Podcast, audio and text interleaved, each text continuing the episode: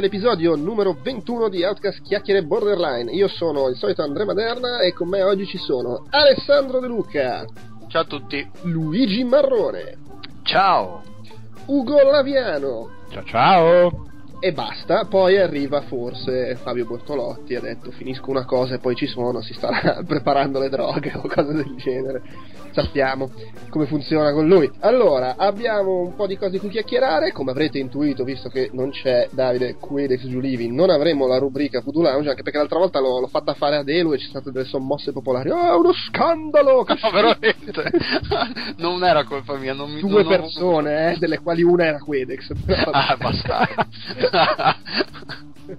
Comunque, vabbè, cominciamo invece con le notizie e con, eh, attenzione, c'è una notizia proposta dal nostro Luigi che ci fa una ringa d'apertura. Luigi, dici? Sì, allora niente, avevo letto questa mm, notizia eh, su Games Radar, vi parlo di insomma l'anno scorso che va in giro questa dichiarazione, però non abbiamo mai parlato.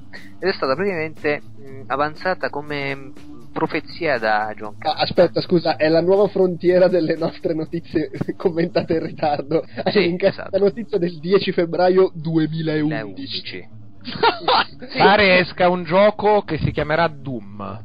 Eh, sta spopolando nel mercato freeware, forse esce anche pacchettizzato. Allora, eh, in realtà, bah, tra, tra il mare magnum di notizie è chiaro che poteva scappare anche questa, però eh, ci sta pure perché fondamentalmente è una previsione, ne, ne possiamo, ne potevamo parlare un anno fa, ma anche quest'anno. Un Sì, anzi, ad- adesso anche volendo con un po' più di, di fatti nel mezzo da commentare. Sì, sì, quindi diciamo non tutti i ritardi vengono per nuocere. Praticamente ehm, io ho chiamato questa notizia, eh, le ultime console portati saranno PS Vita e 3DS secondo Carmack. Noi cosa rispondiamo a questa cosa? Sti cazzi? No, volevo sapere, in merito a questa forte affermazione di un guru del videogioco che eh, se fa una previsione teoricamente ha una visione a, a 860 gradi attorno, per cui ci prende, noi invece che siamo il popolino chiacchierante e spettegolezzante di Outcast, cosa rispondiamo a, a un'affermazione così seria e perentoria che- del, del buon Carmack? Va. boh, secondo me dipende tutto da quanti soldi faranno con queste, queste con, le ultime console con Vita e 3DS. Perché se continuano a farci soldi, bene, altrimenti, boh, non è, non è un- così un'ipotesi così remota che smettano di fare console dedicate ai videogiochi portatili e si, si buttino su qualcosa di più vario o comunque di, di più eh, multimediale, cioè magari telefoni più grossi o dedicare, dedicarsi più ai tablet con non so il Google Nexus 7 o quelle cose lì. Sì, il punto sta tutto nel definire console portate, cioè una macchina unicamente dedicata al gioco, volendo Sì. è già da un po' che non esiste più. Beh, sì, beh, eh, però dai, alla fine il 3DS e sì. le altre cose che fa non è che le faccia, ma la stessa PS Vita. No, ma è per quello il punto è capire cosa si definisce per console portatili, cioè che solo puramente perché in realtà sia il 3DS che Vita fanno anche altre robine, poi è chiaro, è poco o può non essere visto come il fatto multimediale dell'iPhone, però secondo me l'oggetto gioco portatile con hardware dedicato a robe tra cui buona fetta gioco portatile secondo me non muore. Poi bisogna vedere chi le fa e come. No, secondo per me l'iPad al- nel, nel mio utilizzo personale è al 70% una console portatile. dipende Sì. secondo me anche da tanto da come te le- com- cominci- se com- cambieranno la politica di promozione di queste console, se cominceranno a dire invece di dire ah giochi eh, non so piuttosto ehm, eh, Little Big Planet Vita piuttosto che il, il nuovo, la nuova avventura di Drake eh, tutte queste cose qua ehm, se continuano a dire che è una cosa con cui puoi giocare la gente continuerà a percepirla solo come una- un, un hardware che- con cui giocare. Che poi ah, ah, sì poi tra l'altro cominci a sfogliare il manuale e scopri che ci puoi fare anche delle cose la gente, secondo me, è questo il problema. Se non, gli- non viene eh, promosso in un certo modo l'hardware, la percezione del pubblico rimane quella. Sì, ma poi Mentre scusa, eh, il, il- fai un po' di tutto ed è promosso infatti così. sì. Cioè, 3DS e Vita non sono telefoni, non, cioè, esatto. non, hanno la comodità di quegli altri aggeggi e, o la dimensione e la ganzitudine dei tablet. È ovvio che vengono percepiti come prima di tutto dei robi per giocare, poi ah sì, fai anche queste cose, ma chi se ne frega le fai male. Sì, eh, per la stessa eh, ragione per cui i giochi che ci fai là sopra, in, in buona parte dei casi non li puoi fare su una piattaforma solo touch. E ti voglio vedere comunque a mettere una roba con dei controlli più complessi in tasca e diventare l'iPhone della situazione. Secondo me rimangono. L'engage. Sì, esattamente, vabbè, a parte casi particolarmente sfortunati come l'engage o la PlayStation Vita, ma eh, ma è chiaro, bisogna vedere che, che, numeri continueranno a fare quelli a cui effettivamente interessa avere la, la, la console portatile col pad eh, rispetto a quelli a cui va benissimo lo smartphone, e, e soprattutto poi in questo momento in cui si sa, no, i soldi scarseggiano. E, ah, sì, a parte che si parla di da qui a quattro anni, bisognerà vedere. Sì. il mercato mi sembra che cambi in maniera vorticosa molto velocemente, quindi un anno fa mi sembra un po' presto per fare predizioni del genere, però è... Beh, però nel frattempo 3DS ha cominciato a vendere. Esattamente, cioè il 3DS non mi sembra un buco nell'acqua che uno dice ah no, non faremo mai più una console perché sta andando un disastro. Anche perché Nintendo, anche pensa- eliminando, ed è, sarebbe comunque miope, i vari Mario e le robe, anche facesse solo una console Pokémon cioè, la monoconsole tipo i vecchi Game Watch dove dentro c'è Pokémon farebbe i milioni.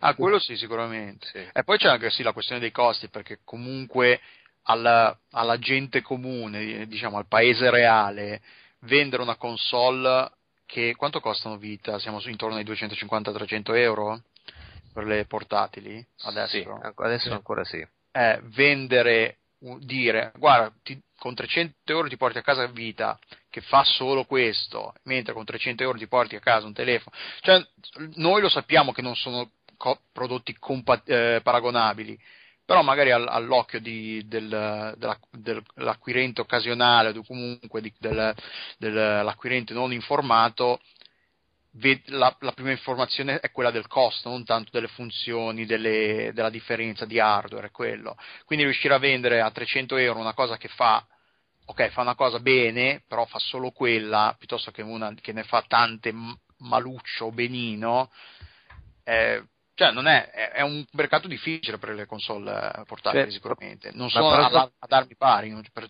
tanti versi. Il problema è proprio questo, la conformazione mentale che è cambiata rispetto a prima, perché eh, adesso il fatto che tu abbia una console dedicata, specifica, o mettiamo un prodotto tecnologico che fa che fa soltanto quel tipo di lavoro, quindi specializzata, ti sembra di perderti tanto altro che invece un piccolo device può contemplare, quale ad esempio ricevere sms o ricevere telefonate o... e via dicendo. Questo eh, è un problema, cioè un problema è, una, è la conformazione della nuova mentalità di approccio fra, fra noi a livello sociale il fatto che tu quando stai giocando sei tagliato fuori da altro o devi avere un device apposta accanto se, per ricevere messaggi o altro ti taglia completamente fuori da quel ehm, senso di uh, compartecipazione totale, globale e collettivo alla, alla, al mondo in fermento che ti sta attorno.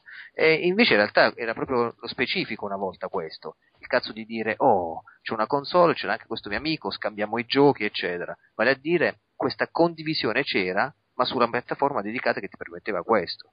Uh, Sony ha puntato moltissimo sulla potenza brutta bruta che eh, vince eh, rispetto a qualsiasi tipo di altro dispositivo mobile, telefoni o altro. Eh, però è pure vero che è un sistema chiuso. Puoi parlare soltanto con altre PS Vita, puoi scambiare soltanto videogiochi con altre PS Vita, essere link, eccetera. E questo quindi entra un po' in, eh, dire, in contrasto sintonico con quelle che invece, ripeto, la conformazione mentale oggi di quello che si ricerca nella iperconnettività. E quindi questo secondo me la paga come cosa la console dedicata.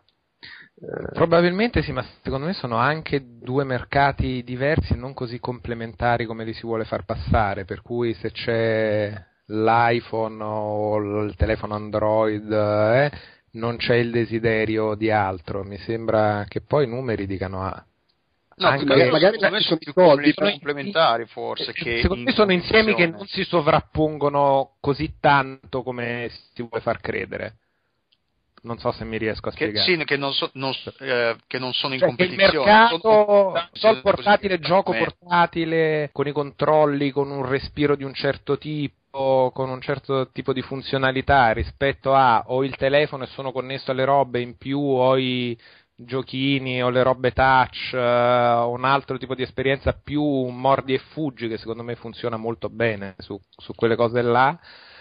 Secondo me non si sovrappongono così tanto da cannibalizzarsi e decretare per forza di cose la morte di uno e dell'altro, magari con dei numeri di- ridotti, ma rimane comunque un mercato con dei profitti e con delle possibilità di guadagno e di espressione dal- da parte degli sviluppatori.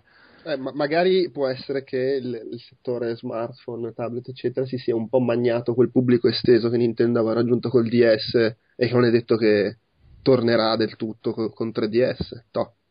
Sì, In parte io può penso... essere vero quello, e in parte secondo me è- sono veramente sempre i giochi a vendere quel tipo di hardware e quindi è l'idea che ti fa sbancare, cioè non è tanto che il DS aveva due schermi ed era solo touch, il fatto che ci fosse sopra brain training, È chiaro. il fatto che ci fosse Sì. sopra la gran voglia di un ritorno di Mario 2D, che Mario Kart esce e fa dei numeri da circo equestre, che Pokémon esce e fa dei numeri da circo equestre. Secondo me sono i, i titoli, capito, che ti spingono un acquirente a quel tipo di acquisto, mentre sul device sul eh, multimediale, su quella roba è l'oggetto e le possibilità che magari ti spingono, non è tipo mi devo comprare Angry Birds, ergo mi compro 600 bit. Eh?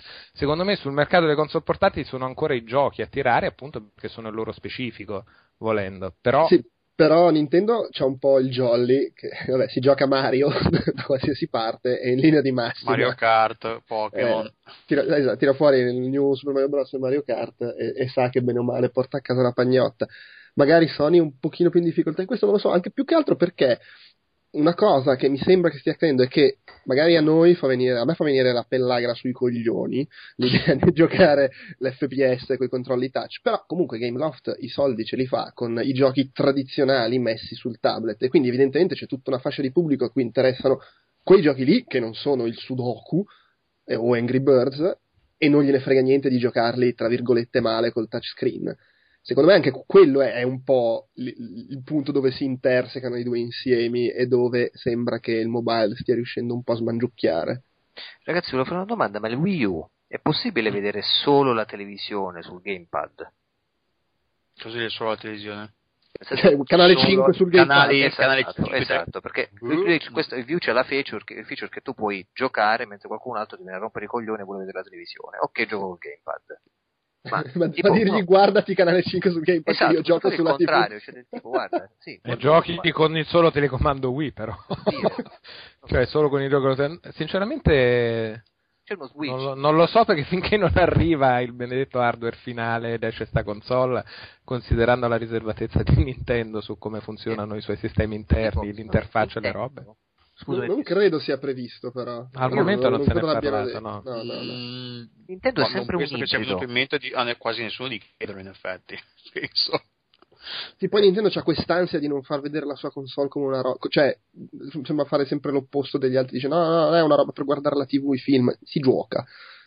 Poi ci puoi fare anche queste cose, però si gioca su. Io presumo che in futuro i dispositivi portatili, e questo, con questo rispondo a Carmack, eh, siano un'integrazione di tutto quello che adesso invece è possibile fare in maniera separata con device mobili, te- telefoni, piuttosto che console e via dicendo. Quindi sarà una cosa che conterrà tutto quanto in sé e che non ci fregherà che sia più grande di un, di un iPhone 5 che tendono ad, ad allungarlo. Perché già se facciamo caso il mercato Galaxy S3, per una, una su tutte, già un- è una bella sleppa, bella grossa come, come device. Quindi uno dice, uh, si, presumo Sony farà, su questo potete fare tutto, potete ricevere chiamate, potete giocare a livelli di PS Vita moltiplicati Beh, per ma 5. ci hanno già provato con gli Xperia, ma non mi sembra abbiano raggiunto.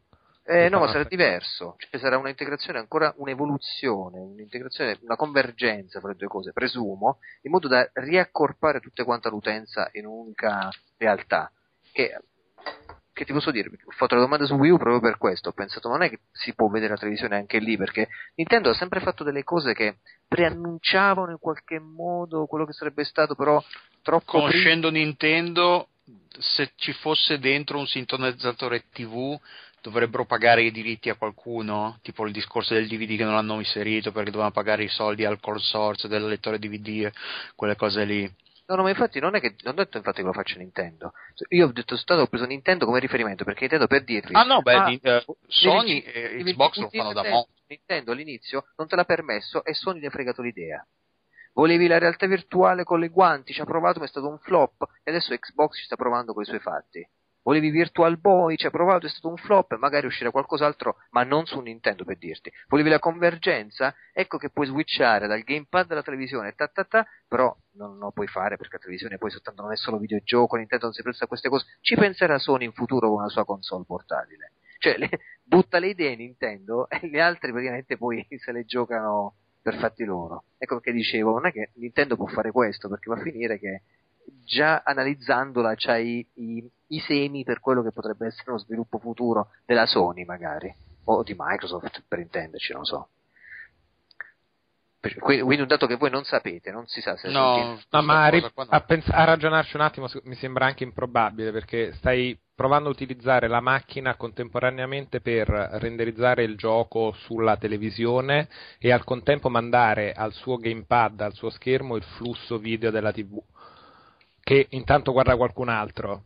Mi sembra uno molto dispendioso in termini di, di flusso video da mandare due canali completamente diversi di due robe completamente diverse, una al gamepad, alla TV e, e- e- e la risposta classica è scusa ma quello che guarda la TV non può guardarsela sul televisore, tu c'hai il gamepad dedicato attaccato alla console con cui giocare ed è proprio quello che hanno fatto. Eh, dipende da chi comanda in casa. Eh, se c'è due gamepad dico guarda, guarda questa cazzo di televisione così. No, il game- due gamepad non- non- al momento non, non li sopporta la console.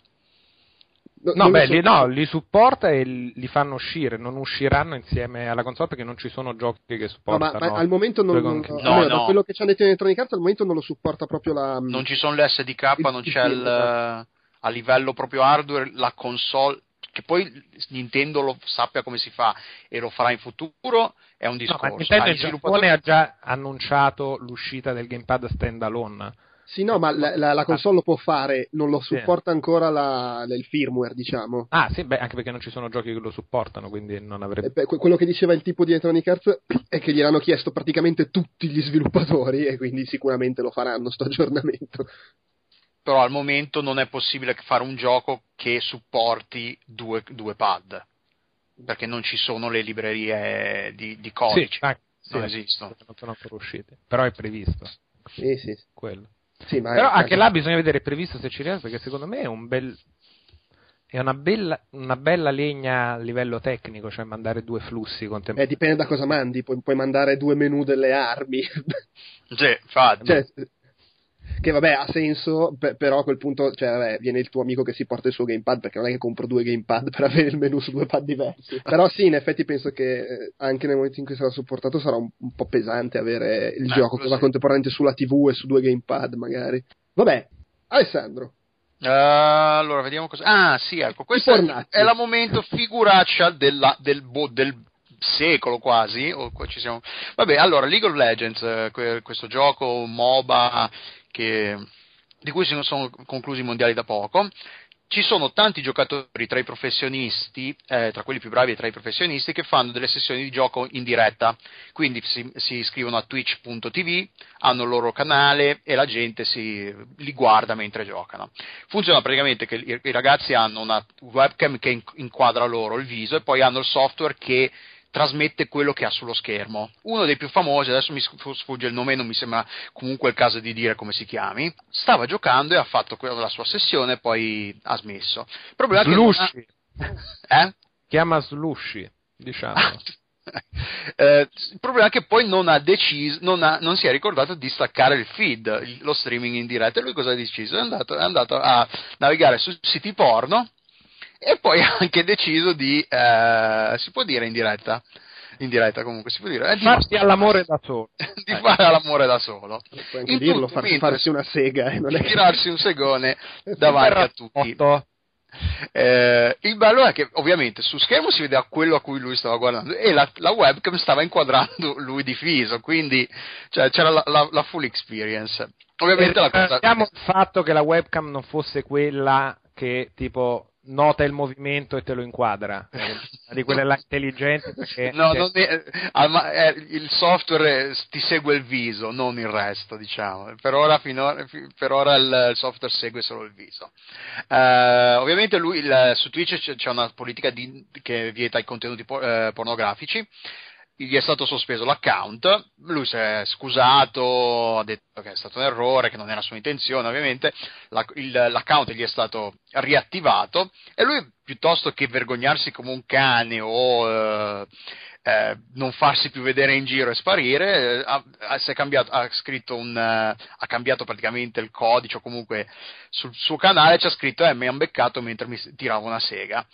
Quindi, cioè, l'ha messa a sorridere e ha detto, oh, mi avete beccato, non è che posso far finta che non sia successo. vabbè, anche perché una volta che Ma sai, no, vabbè, il discorso- andato in live streaming sull'internet non è che c'è molto da nascondere. E ha fatto se bene a prenderla I giocatori più famosi l'avranno visto almeno un, po' di migliaia di persone, immagino.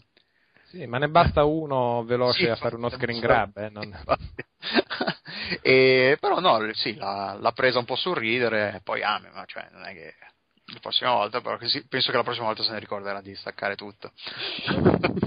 Eh, Insomma, l'hai presa come lezione per il futuro. Eh, non si sa mai nella vita, oh. Sì, dai, questo è uno dei classici casi in cui racconti di un tuo amico mio che ti ha cugino, detto- è mio cugino. Eh, sì, sì. Cugino, se lo uscì è mio cugino.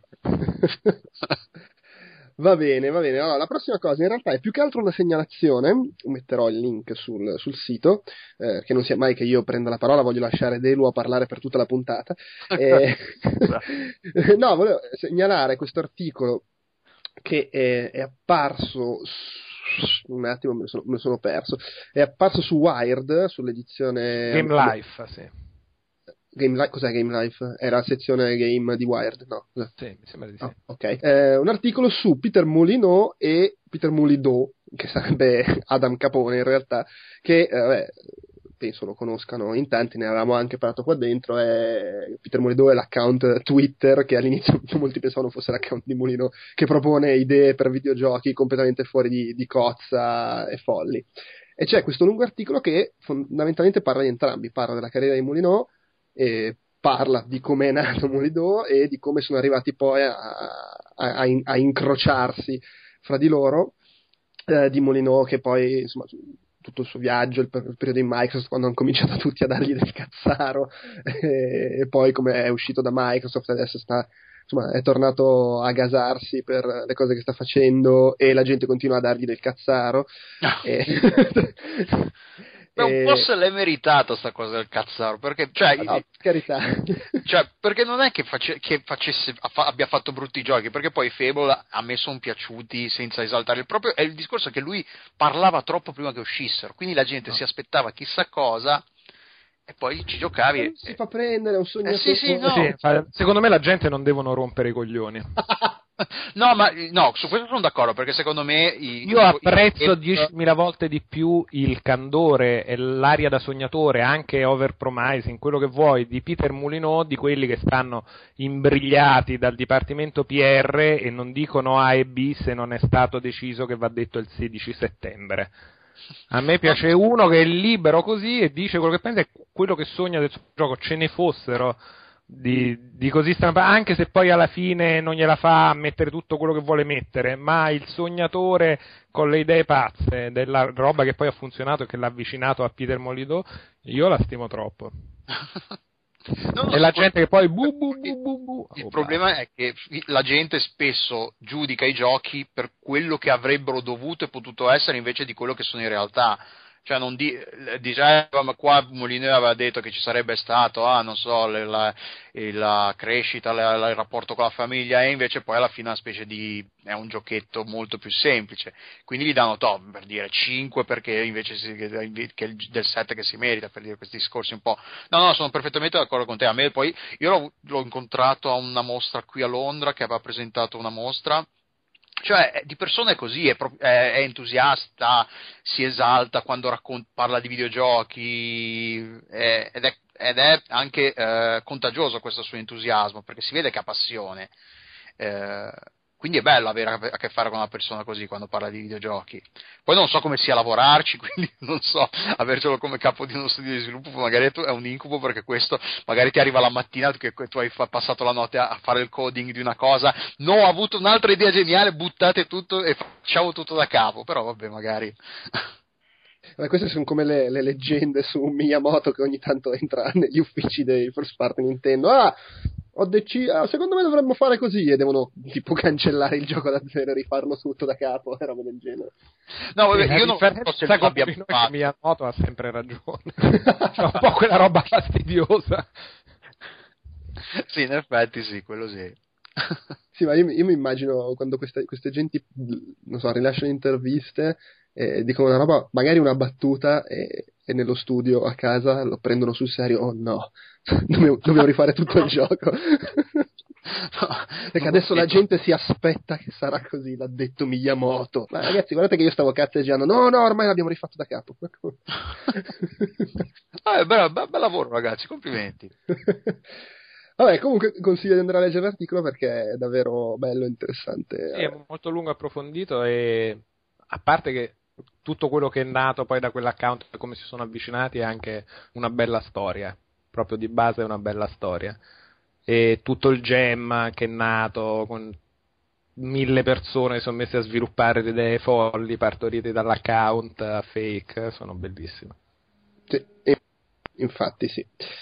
Sì, eh, l'articolo no? è lunghissimo, lo sto scorrendo adesso, è veramente lunghissimo. sì, ma tra l'altro, cioè, allora, l'ho aperto, scorro fino in fondo e poi c'è pagina 2, 3, 4, come? No, però stavo visualizzando ah, no. tutte le pagine assieme già. ah no, ok, sì, sì, madonna, io mi ho fatto venire un colpo, quattro pagine così non ce l'avrei mai fatta. Ok, ah. va bene. Infatti, Belu, parlaci di consigli sessuali. Sei un po' monotematico. Eh, state, questa cosa eh, sono due, no, sono due cose che poi il resto parla, si parla di videogiochi veramente. I raspini dell'internet. Andiamo avanti. Dell'internet. Potrei fare una nuova. Datemi una nuova rubrica: i raspini dell'internet. La gente si toccano. La gente si toccano. Uh, per, questa è una storia che arriva qui dall'Inghilterra. Che, cioè, questo. Uh, c'è un, un, sito internet che è dedicato ai videogiocatori che è Data Gamer, praticamente esci, esci con un, gio- un, videogiocatore. Hanno lanciato questa, questa cosa simpaticissima che è Shag a Gamer che è letteralmente sbattiti, sbattiti, un videogiocatore.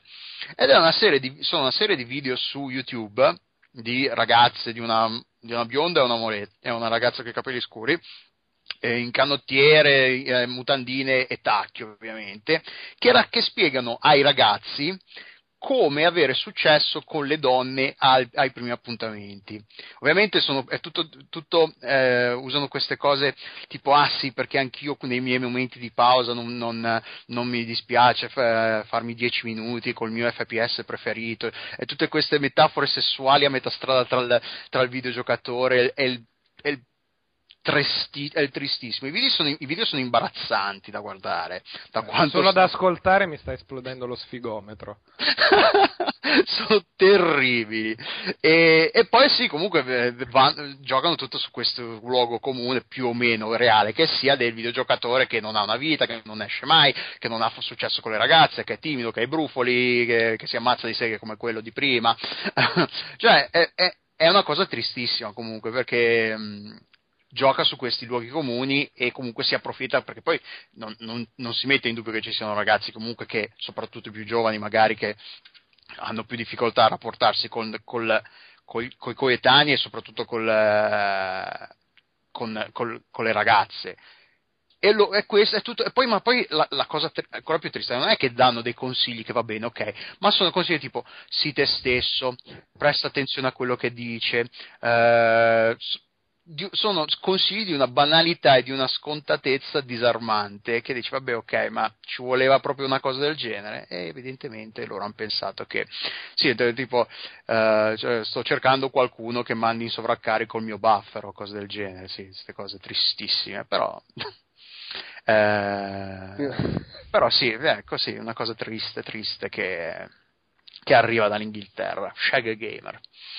Beh, dai, adesso invece c'è un argomento che ci rallegra. Ah sì, questo sì, questa è una cosa carina, che mh, è un'università, un'università di, di, del Texas a Houston per l'esattezza, un'università privata, l'università privata di Rice, ha deciso di offrire, di presentare un corso su Skyrim, che è sul serio, ma non è una cosa che ha a che fare vagamente, no, è un corso di, che è, il, è incentrato su Skyrim e come eh, la mitologia nor- eh, scandinava e, e, tutto l'immaginario scandinavo, ma anche la, eh, si fonda con la realtà scandinava. Co- e come la, la, letteratura o comunque la produzione fantasy anglo-americana peschi a piene mani da, dall'immaginario di quei paesi. È un corso universitario di sei mesi, per, una, per ora è un, solo una cosa di un semestre solo, con apposti tra l'altro a numero chiuso, quindi se avete intenzione di, di, di andare a farlo, sbrigatevi. E, è molto è interessante come la, la Vado subito. Sì, vai subito. È un'università privata americana, quindi non oso immaginare quanto possa costare un corso del genere. Un corso del genere, scusate, ho finito il fiato. Ehm, è interessante perché comunque eh, non è una, una, Lei non dice che prendiamo il gioco, prendiamo la mappa del gioco e ci mettiamo lì a guardare, ah sì, questo è qua. Praticamente loro eh, nel, probabilmente nell'intenzione de, della professoressa ci saranno immagini reali, immagini prese del gioco e poi ci saranno anche sessioni di gioco delle quest per vedere come le immagini, eh, le, le cose reali si fondono nel, nel gioco e nel fantasy in generale. Um, no, cioè, non è una cosa molto comune, non, penso, non, mi ricordo che sia mai stato che un gioco sia stato oggetto di un corso universitario. Tra l'altro di un corso universitario che non ha proprio a che fare col game design, più, ha più a che fare con, eh, con la narrativa e con eh, la mitologia. La mitologia scandinava, sì. cioè, invece esatto. di farlo su Wagner, l'hanno sì. fatto su Skyrim. Ecco che è più probabilmente anche per, per provare a probabilmente per attirare più, più studenti con un, uh, con un, tema del genere piuttosto appunto che magari Wagner, Skyrim cosa, cosa, cosa potrebbe attirare più studenti però finché fun- no, funziona chiaro, anche perché quando i rimandi sono quelli poi insomma sì, no, finché, no, no, finché eh, i rimandi. Poi sì, alla fine la, la, fonte di ispirazione è quella, non è che si, Skyrim si sia inventato nulla o abbia eh, rubato, sono, è, è, fonte di ispirazione chiara, chiarissima e quindi il, il corso ci sta, è, cioè ha ragione di esistere. Quindi vedremo, sarebbe bello poi che, che, qualcuno, che, si, che, qualcuno seguisse, comunque che qualcuno ne parlasse ogni tanto per sapere effettivamente le lezioni su cosa, di cosa parlano. Esatto. E poi si potrebbe fare nell'università italiana un bel corso su Gioventù. No, no, eh, lo sapevo, eh, lo sapevo, eh, lo sapevo. Eh, lo no, no, andiamo, andiamo, avanti, che c'è La il terzo argomento a sfondo sessuale proposto da te. Veramente? No, questo non è proprio a sfondo Come no, scusa. Dai. Dai, a me va bene tutto, basta che non ti fai le zaganelle mentre registriamo. No, eh. io faccio le zaganelle. Allora, questo... Le zaganelle? le zaganelle. che cazzo, vabbè, ok, non indaghiamo.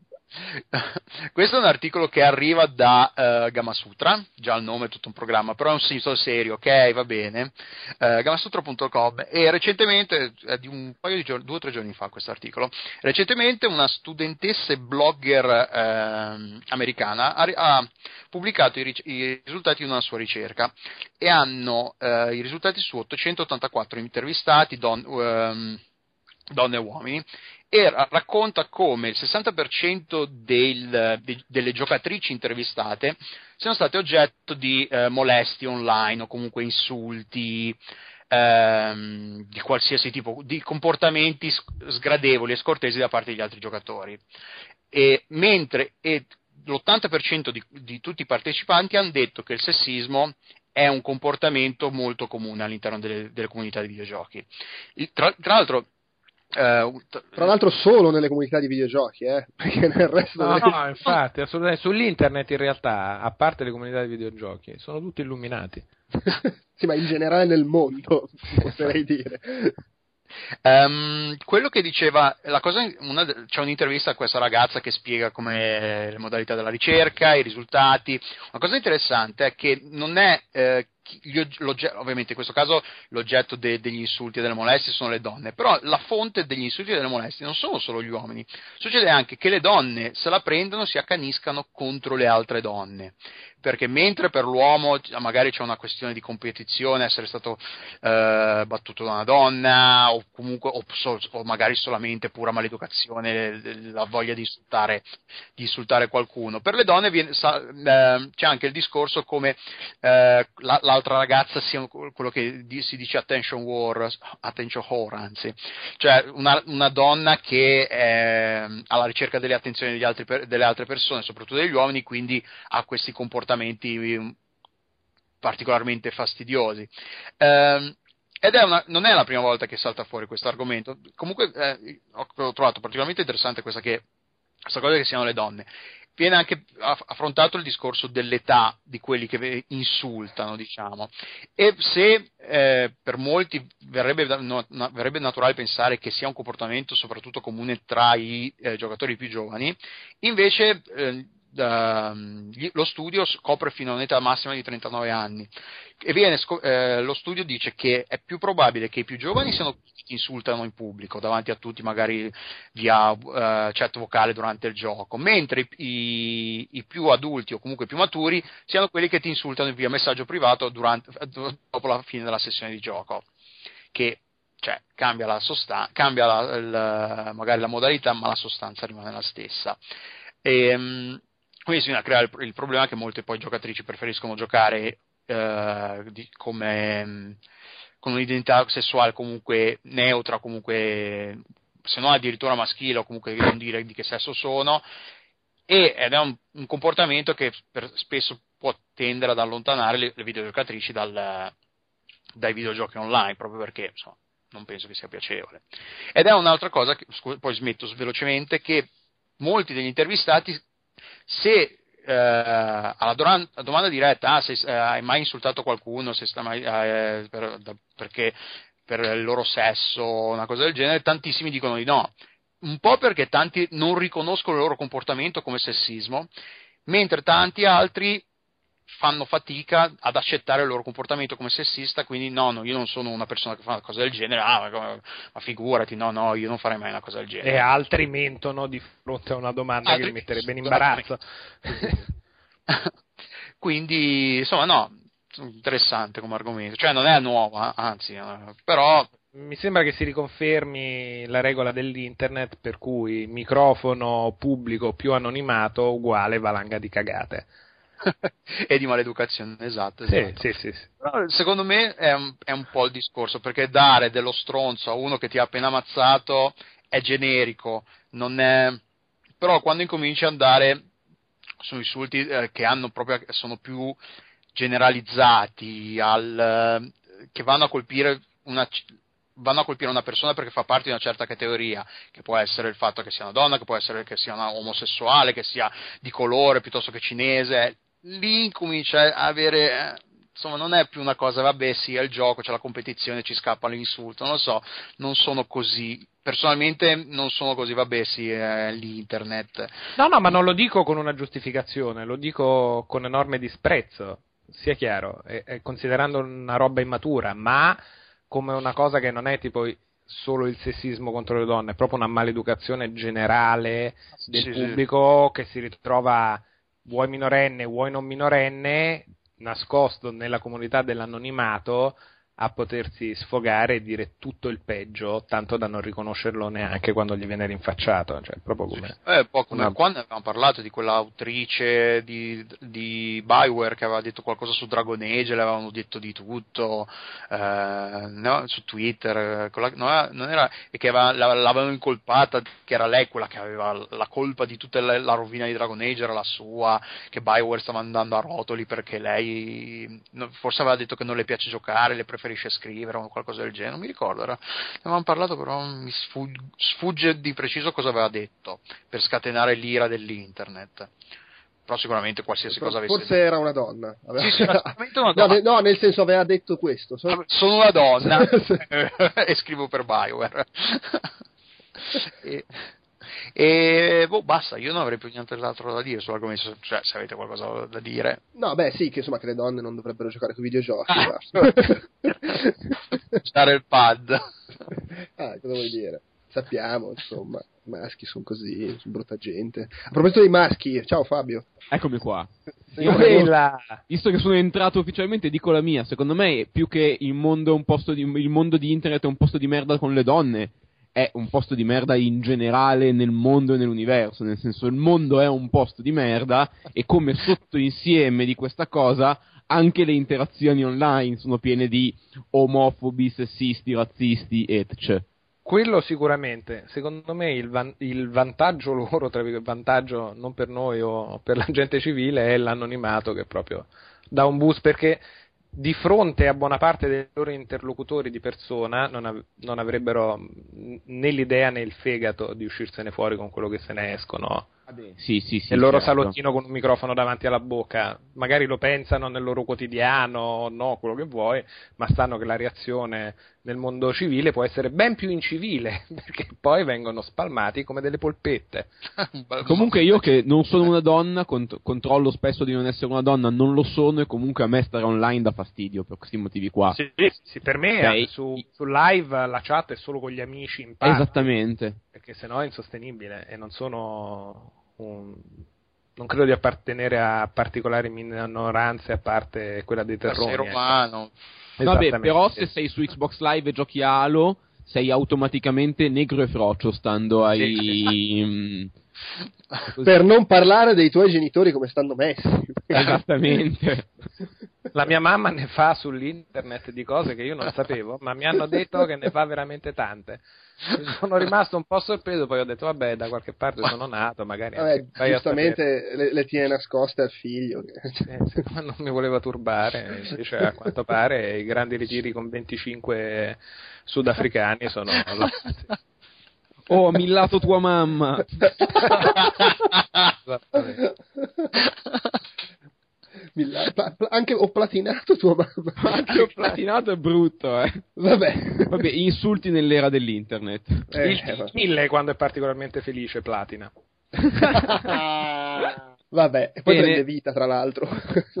Eh, Delu. Ah, eh, Delu. questo, lo, poss- ne- questo ne- ne- lo facciamo aprire a Ugo, poi lo, fa- lo afflammiamo perché lui lo difenderà a spada tratta e noi gli diciamo che fa schifo, no? E non lo so, lo stavi segnalando tu e io so Eh no, perché mentre stavamo, stavamo parlando è uscito su, ho visto che su Kotaku, eh, notizia di ieri, quindi siamo sul pezzissimo come non mai, è uscito il primo, tele- ehm, il primo spot televisivo del, dello della Wii U, del Wii U noi diciamo, No- noi che ne capiamo diciamo, lo chiamiamo maschile. Noi, cioè c'è una direttiva dalla dirigente di Outcast che bisogna dire il Wii U. No, non solo no, c'è, c'è c'è il glossario Nintendo. Eh, Il il Lo glossario sai, Nintendo devono prenderlo e ficcarselo su per il culo. Esattamente, questo è quello che c'è scritto sul glossario. Allora, l'italiano dice che le parole straniere tradotte sono al maschile. Detto questo, per me la mia regola personale è che le console sono un oggetto neutro, lingua straniera e metteteci un po' l'articolo che volete davanti. Basta che non scassate l'anima. Eh, Anche perché dai, di- diciamo tutti la PlayStation. La PlayStation. Ma PlayStation ecco, e la poi Xbox. È un Mm? maschietto o una femminuccia? Io ho sempre detto ma, ma, maschio, Xbox, non mi sono mai posto il problema. Eh, non hai mai dovuto ve- decidere se Eh, mettere un apostrofo o no? Eh, io lo, ci metto l'apostrofo e dico l- l'Xbox, però non, non ho mai, non voglio rispondere alla domanda cosa sto lì dentro. No. Dà No, se tu usi- dopo, dopo Guarda- un guardate che anche l'uomo vuole un apostrofo davanti. Esatto. no, con un però devi decidere. Per me, per me l'Xbox è maschia eh, e è fine. È, è così. Notare che ho detto femmina. Xbox è maschia. È maschia. Cioè, è mas- C'è confusione no, su questa terra, perché poi se vuoi c'è il sottinteso di console che sarebbe femminile, quindi È chiaro, la sì. console Xbox? Ma cambiano sesso, è peggio che in Nip Tuck qua, cioè, passano maschio, femmina.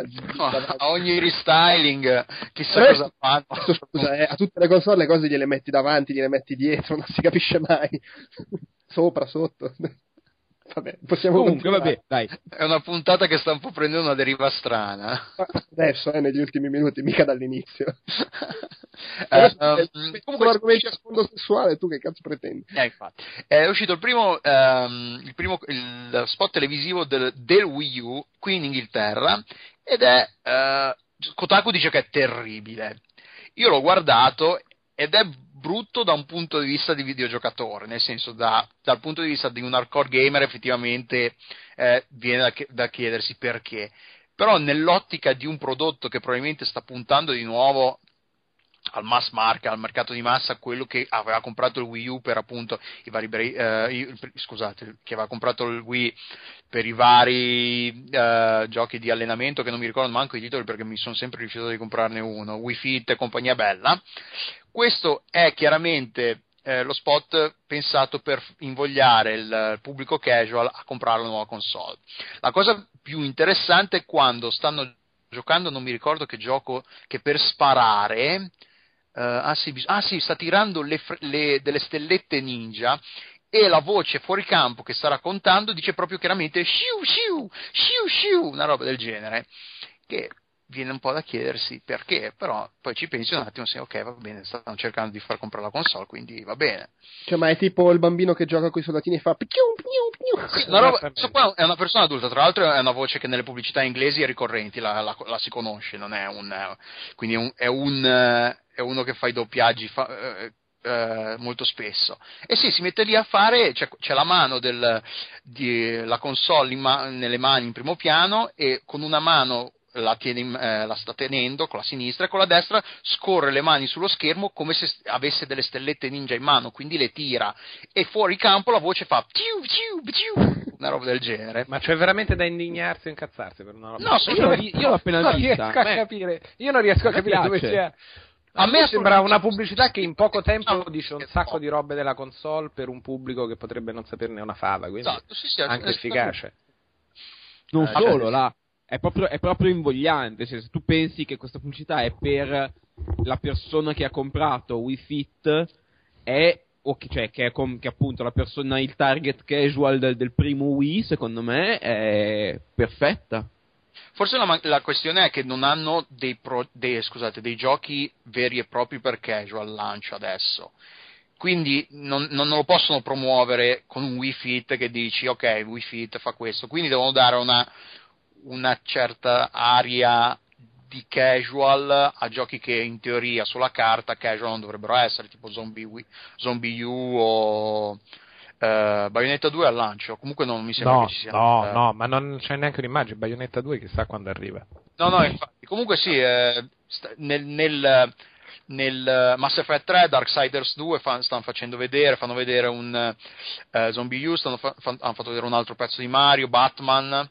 A me non uh, sembra neanche una pubblicità molto per il pubblico casual, sinceramente. No, ma infatti secondo me è prettamente hardcore si rifà alle pubblicità degli anni 80 che faceva Nintendo, tipo con NES, sì, eh? okay. prima. Cioè, sì, molto, molto, sai, come dire, guarda quanto è fregno, quanto è figa, ta, ta, ta. Sì, ma... ti mostro 200.000 funzioni della console, mentre invece le pubblicità per il pubblico casual sono, guarda, l'esercizio fisico, il bullying, ciao. Sì. Cioè, manifestamente che... chiaro, non sono, non sono, liste di funzionalità no, passe è, come queste. Ma è proprio qua. per il giocatore hardcore perché è tutto in soggettiva. Cioè, non c'è un attimo in cui beh, c'è una cosa all'esterno e salta la console o altro. Per gli occhi, le mani del giocatore, lui che cosa sta facendo queste cose, eh, mentre la, la, casa mi sembra che anche un po' a soqquadro, non c'è quell'ordine che invece un Wii-Fit eh, eh, ti farebbe vedere tutto bianco, il candore, fa gli esercizi, corpi perfetti, donne. No, proprio qua è proprio un'esaltazione nerd, secondo me, della console. C'è una scelta anni 80. Secondo me l'unico accenno, diciamo, al pubblico più casual, a quello più confuso, che non segue, non sa, è all'inizio, ed è un po' la difficoltà che avrà Nintendo, che sta avendo Nintendo su questa nuova console, è quella di far capire che è una nuova console e quindi parte subito dicendo un controller tutto nuovo o una console tutta nuova, cioè brand new, brand new, occhio, occhio, non è che infilate nel vostro Wii giochi di questa roba qua, questa è proprio tutta nuova. Ma infatti io mi chiedo quasi perché non abbiano proprio a livello solo di forma dello chassis non l'abbiano fatto un po' diverso. Perché senso... l'hanno voluto rendere estremamente anonimo per uh, puntare molto più sul far vedere il pad. Secondo me è quello. È, che, è che a vederlo, cioè se tu vedi la console in sé, sembra comunque, un, un redesign del Wii, cioè sembra la, la, PlayStation Slim della situazione. Mm, è vero. Beh, ma magari è anche quello. Oh, è la stessa cosa, però meglio. Però Sì, questo ma al doppio, figata. Se vedi comunque- come te la scusate, no, non- sempre il pad. non- No, comunque non fa sciu sciu sciu, fa spin spin spin. il film. Scusa, scusa, scusa. Sì. Cioè, di- dice proprio spin spin spin. è chiaramente un ritardato. Ma io approvo, scusami, io l'effetto sonoro della stelletta ninja lo approvo, a me... Chi non Eh, ha mai fatto mi- ciu, ciu, ciu nella sua vita? Eh, ma lui dice spin spin spin, non fa ciu ciu ciu. Eh, ma scusami, fa- fanno più più, non è mica un laser. Il giorno in cui fanno la scusa con i laser fa più più più. Hai ragione. Eh, dovrebbe fare più. Vabbè, comunque la versione, la pubblicità italiana sarà uguale e doppiata da Belen. Eh, Beh, questo è un po'. Questo, questo qua fa la voce è un po' come il panariello inglese, che tra l'altro non Vedi? so chi sia, però è uno che fa tantissime eh, pubblicità. sarà Panarello. Panariello. No, la cosa più inquietante, non so se è anche per voi, che all'inizio del filmato, cioè tipo il primo secondo, io ho Brad Pitt. Ah, sì, sì, probabilmente. Anch'io, Eh, è il messaggio subliminale. Probabilmente su- Eh, eh, eh, la pubblicità di- della Dior di Chanel purtroppo che su Sky sta passando tipo c'è una pausa pubblicitaria tre volte il pippottone monologo interiore di Brad Pitt su un profumo della minchia via hanno aspettato No, qua. no, no, un secondo di Brad Pitt prima che inizi la pubblicità Nintendo. A me mi è venuto in mente Fight Club, ho detto, oddio, adesso mi appare un cazzo per un In attimo. realtà ci è mancata la prontezza di riflessi, dovevamo dire no, io non lo vedo Brad Pitt. Solo tu lo vedi. Dai, Eh, ragazzi, scusate un attimo, ma voi confermate che è retrocompatibile con Wii? La Sì. Wii sì, sì, sì. Totalmente? Cioè, tutto quello che è stato scaricato magari su Virtual Console, eh, piuttosto che... Hanno detto che dovrebbe- si dovrebbe poter Sì, importare. sì, dovresti importare tutto, a meno che non, non so se poi magari ci sono quei in queste situazioni poi ci sono sempre quei classici tre giochi con l'asterisco scritto in piccolo, tranne Wario's Woods, Yoshi Safari, Eh, magari, magari giochi che hanno tolto dal negozio. però dovresti importare il profilo della roba Wii dentro Wii U Sì. totalmente. Non GameCube, però, i giochi GameCube non vanno, o No, sbaglio. perché non è retro retro compatibile. Non è così retro, non è così. Anche perché i giochi del GameCube te li devono vendere sulla Virtual Console in futuro. Eh, Qu- quindi presumo che molta gente toglierà via eh, Wii. La Wii? Il Wii? Come la chiamate voi? Beh, sì, tanto i giochi Wii funzionano, il Wiimote eh, comunque lo devi usare anche su Wii U. Dici, il fatto sta che tanto, ta- tanto fatto, me la tengo, tu dici, sti cazzi. Vabbè. Beh, se No, vuoi così. portarti tutto per forza, perché se metti conto che la vuoi dare indietro in quel posto là che inizia con la G e finisce con No, la no, no, no, 25 euro la valutano. Eh, esattamente. Allora, se fai così per comprarti il Wii, non puoi farti il trasferimento perché hai bisogno di entrambe le console. Ah sì? Cioè non li riscarichi dal server? No, no, che, ma sei pazzo! sei pazzo! Devi fare Scusa, un trasferimento ogni di chiavi tanto- USB associando le console via wifi, tipo sarà una roba del genere. Perdonami, ogni tanto mi dimentico che quando si parla di Nintendo bisogna entrare nel tunnel stellare e, e finire nel 1984. Devi farti tutta la Star Road in contromano in mini turbo, se no non- Ma scusami, ma la domanda è: la gente lo sa, il 90% della gente che andrà a vendere il Wii da Gennaro, che inizia con la G, per comprarsi il Wii U, la sa questa roba qua? Eh, Perché cioè, io, non la- io onestamente non la sapevo e non ci avrei pensato. Perché una roba. parte della gente non si vuole neanche fare, non si farà neanche il trasferimento delle No, robe. quello è chiaro, però il problema è la- della gente che se lo fa, che è sicuramente una minoranza di cui non fotte un cazzo a Nintendo, ma della gente che lo vuole fare, secondo me è probabile che molti non sappiano questa cosa, vendano la console e rit- e si ritrovino inculati. Mm, no, secondo me se hanno un minimo di esperienza sanno che con i DS vari, 3DS, DSi ha sempre funzionato così e se sono interessati a una roba del genere secondo me sono abbastanza anali da andarselo a guardare sull'internet perché si sa da un po' di tempo. Non lo so, non lo so. Poi vai a sapere, c'è sempre qualcuno che se la prenderà in quel posto, ma Ah, quello sì. Stiamo parlando di una console Nintendo e di giochi scaricabili su una console Nintendo, cioè, voglio dire, Sì. finirà malissimo, sarà un bagno di sangue. Vabbè, passiamo a parlare come al solito di Kickstarter, che ci sono un po' di cose, tra l'altro anche Delu, eh, altri hanno aggiunto cose, è un tripudio di Kickstarter a sto giro.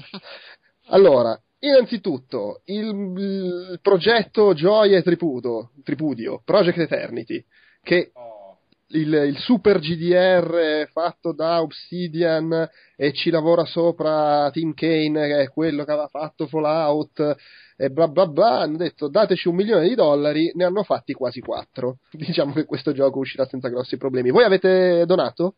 Io sì. Io no. Io non Ugo, vi, Io non mi ricordo. Io sono come Gioppa, non mi ricordo. No, Vabbè, no, ma no, Ugo, sto- tu hai un problema con Kickstarter, lo sappiamo. Cioè, tu ormai non ti guardando- ricordi più quando hai dato e quando no. Comunque no, sto No. guardando i miei amici che hanno donato e non, Non ti vedo. credo, Ma- no. Magari non sei mio amico. No, anche ma lo sai che non credo in realtà. Non credo. Sì, no, io, io non ho donato perché eh, eh, ormai ho capito come funziona un pochino Kickstarter e quando ho visto il progetto, sì, vabbè, non vi servono i miei soldi a voi. No, uno, non vi servono i miei soldi e due, eh, adesso mi tirerò appresso.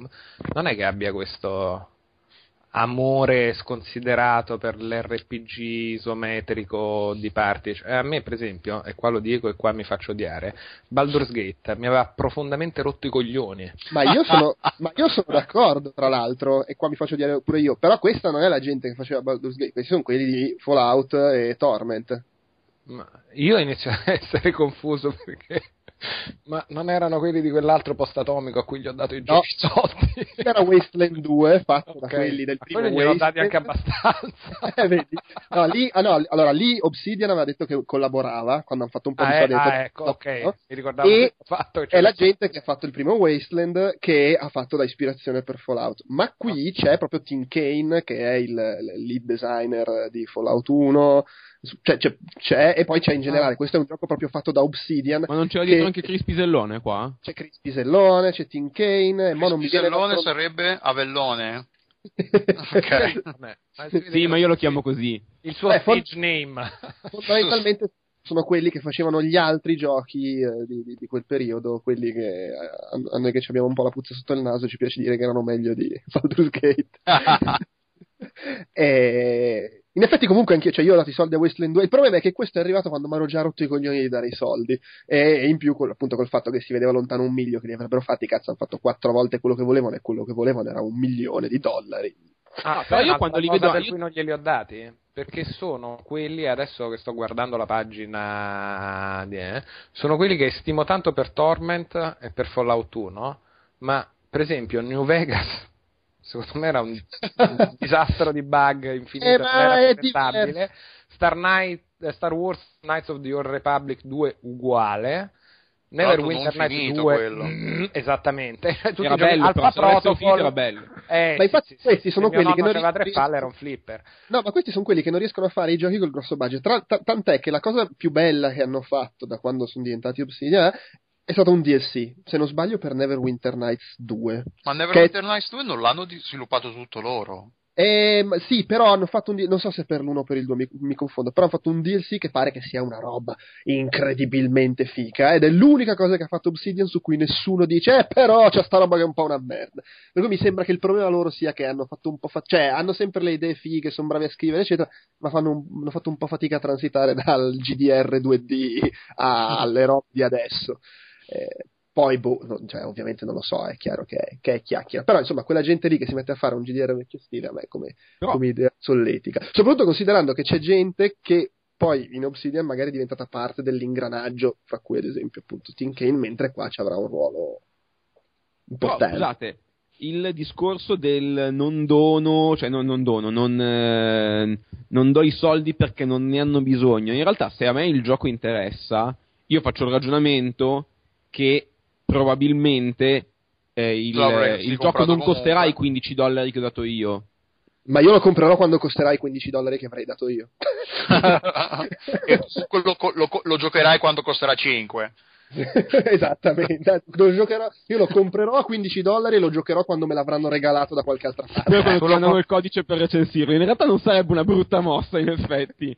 No, infatti- comprerai al terzo acquisto di cui ti sei dimenticato avvenuto su GOG no, ma cioè, comunque, allora, nel senso, poi sicuramente capiterà che darò soldi a robe che sono sicuro che, che- che ce la faranno. Però il punto è che per me il soldo messo in questi progetti alla cieca, più o meno alla cieca, perché poi mi aspetto che venga a me, però più o meno alla cieca è, nasce dall'idea, ah, figata, fanno sto gioco che altrimenti non potrebbero fare. Però nel momento in cui si è capito che determinati nomi, quando aprono il progetto, i soldi li fanno sicuro, si perde un po' questo spirito del ah, gli do i miei soldi perché così partecipo alla riuscita, cioè ce la fanno, non ci avete Sì, sì, no, sì, alla fine dici, vabbè, visto che di soldi non è che ne abbia così tanti, non ce li ho infiniti, se devo, se devo darli a qualcuno preferisco darli a chi corre il rischio di non arrivare al- all'obiettivo che si sono prefissati. Sì, per Sì, me ci cioè- vuole anche una forte componente di amore e stima infinita. No, vabbè, sì, è chiaro. Infatti io li ho, li ho- dati a quelli di, di, di Under the Killing Moon, di Tex Murphy, che mi sembravano un po' più sfigati e ci tenevo. Vabbè, invece, a proposito di sfigati, di gente che non ce la fanno, Brenda, avevano, c'è stato l'annuncio di Brenda Brathwaite. Sì, eh, sì, sì, eh, Io glieli avevo dati, a loro glieli avevo dati, ho fatto la mia parte. che aveva annunciato, erano rimasti un po' sul vago. Vogliamo fare un GDR vecchia scuola. Sarà Ma a loro sono mancati i 100.000 dollari di Ugo che non ha donato, quindi Anche là non li ho dati e lì oltretutto secondo me loro hanno ritirato il progetto due settimane prima che perché finisse. tu non hai donato. No, erano a metà tipo del traguardo iniziale. No, per un cazzo, per No, un cazzo. Stanno a 246 mila dollari Eh, e un milione ne dovevano fare. Ah, vabbè, Mi- comunque, ok. detto a, a 13 giorni dalla fine. Però loro, aspetta, loro l'hanno ritirato. eh, probabilmente anche perché si sono resi conto che non ce l'avrebbero fatto, o hanno deciso che non ce l'avrebbero fatta. Però, volendo, c'è anche il discorso: no, in effetti accettiamo le critiche. Il nostro era un pitch non, non convincente, non sufficientemente approfondito. Ci riproviamo più avanti facendo le cose meglio. Vabbè, Poi hanno, magari- hanno anche mandato una bella mail, eh, cioè Sì, hanno... mm, Poi Ma- magari questa è la, è la faccia pubblica e in realtà in privato era oh non ce la facciamo, chiudiamo cercando di fare bella figura.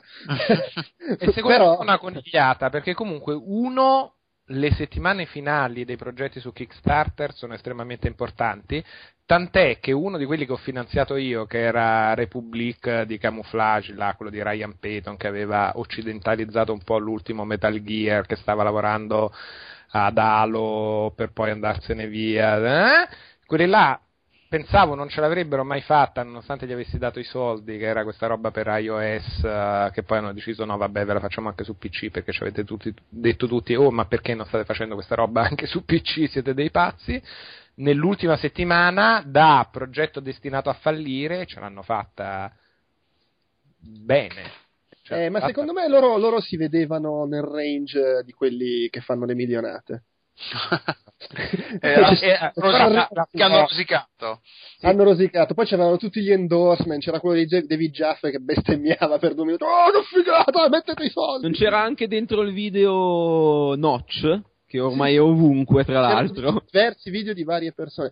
Eh, il problema è che a questi, mentre quelli di Obsidian hanno tipo venduto decinaia di, di pledge di quelli da 1000, 2000, 5000, 10.000 dollari, a questi gli hanno dato i soldi solo i pezzenti. E secondo me un'altra roba che non gli ha fatto bene, lo dico, mi dispiace perché poi sono anche affezionato a Johnny Polpetta e Romero. Beh, no, gli ha fatto solo bene. E alla gente, no, secondo me non gli ha fatto solo bene. La gente, su quelli vecchi a scuola, secondo me la gente ha sentito una puzza di Daikatana. Di Daikatana, gli brucia ancora il culo per Daikatana la gente. No, dai. Polpetta Baione. No, ma poi oltretutto la gente sulla- sul progetto lì su Kickstarter eh, va a vedere, vede che bene male Tomol, pure lui era abbastanza coinvolto con, con Romero. "Ah, cazzo, sono in due su tre che portano sfiga. Non gli do i miei soldi, qua finisce che mi, hackano il conto in banca. Video a, a Daikatana così gli ascoltatori più giovani possono leggere di questa splendida storia. Sì. Vabbè, ma dai, dai Katana, insomma, è uno dei tanti progetti riusciti di Romero. Ma poi è uscito, sì. È Sì, uscito. sì, è, sì. è uscito. È anche rientrato subito.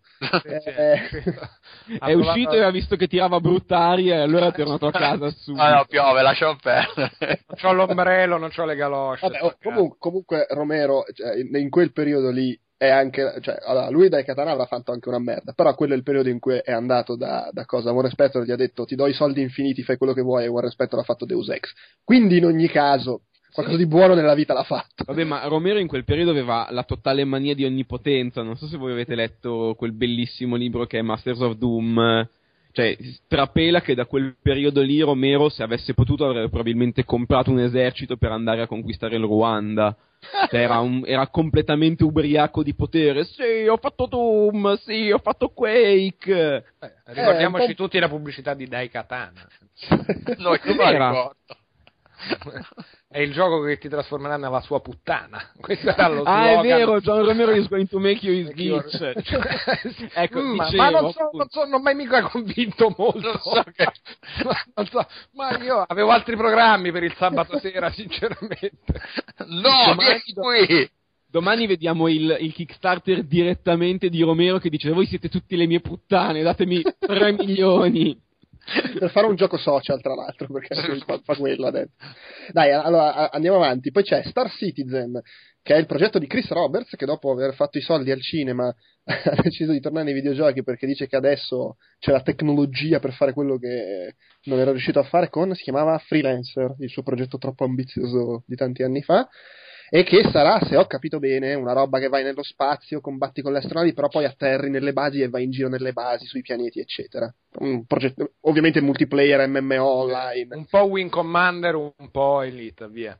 Esattamente, sì, esattamente. Un, un po' tutto, un po' il, l'universo. Ma Gioca non era uscito freelancer, io me lo ricordo. Sì, era uscito, però non, non ce la faceva. Cioè, No, c'era un po', pure c'era un po' pure questo problema che si giustificava con eh, la tecnologia, non, c'è- non siamo ancora pronti. Ecco, detto questo, quello lì per, per quanto mi riguarda è il sogno per me, Eh, il gioco sì. definitivo, nel senso, per- se tu mi fai Elite eh, fatto bene con la mm, con una bella giocabilità, un po' TIE Fighter, un po' su queste robe qua nei combattimenti e poi posso andare nei pianeti e parlare con la gente, fare così come in un GDR qualunque, io divento scemo. Era quello che sognavo da piccolo.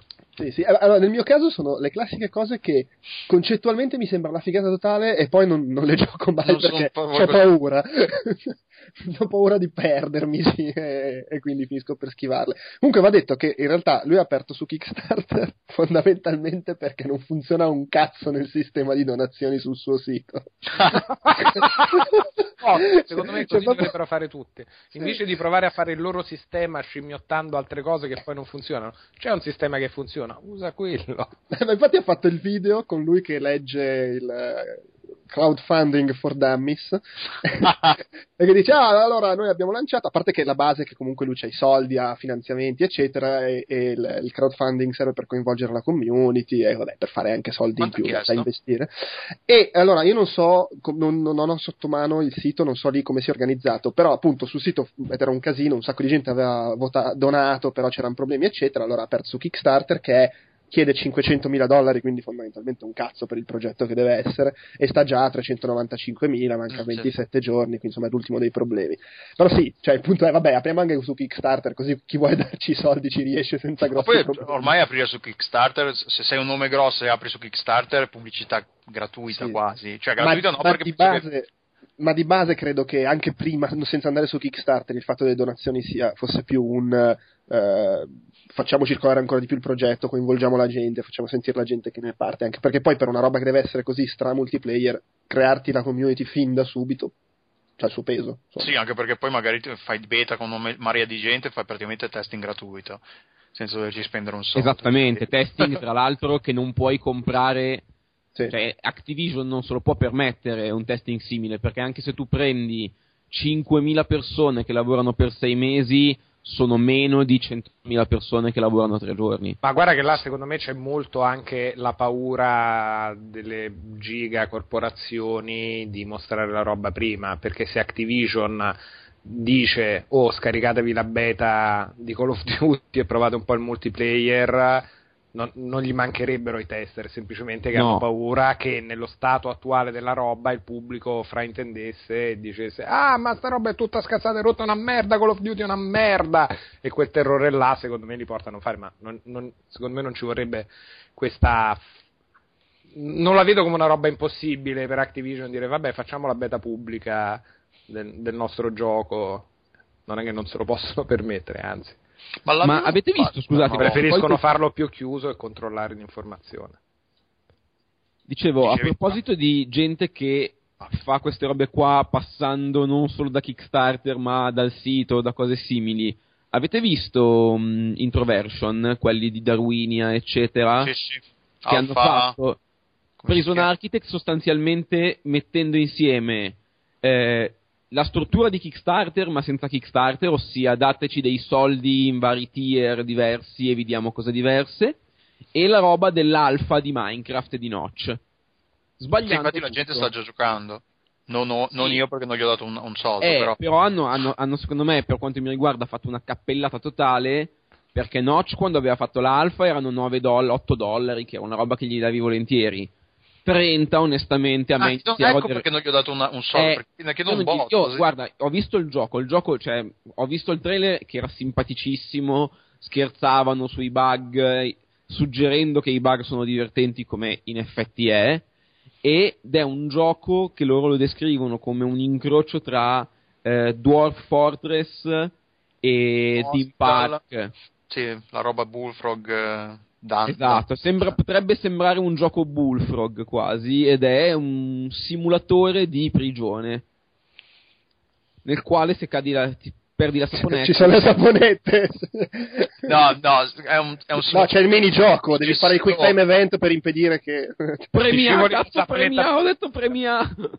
Tieni la saponetta, tieni la saponetta, no!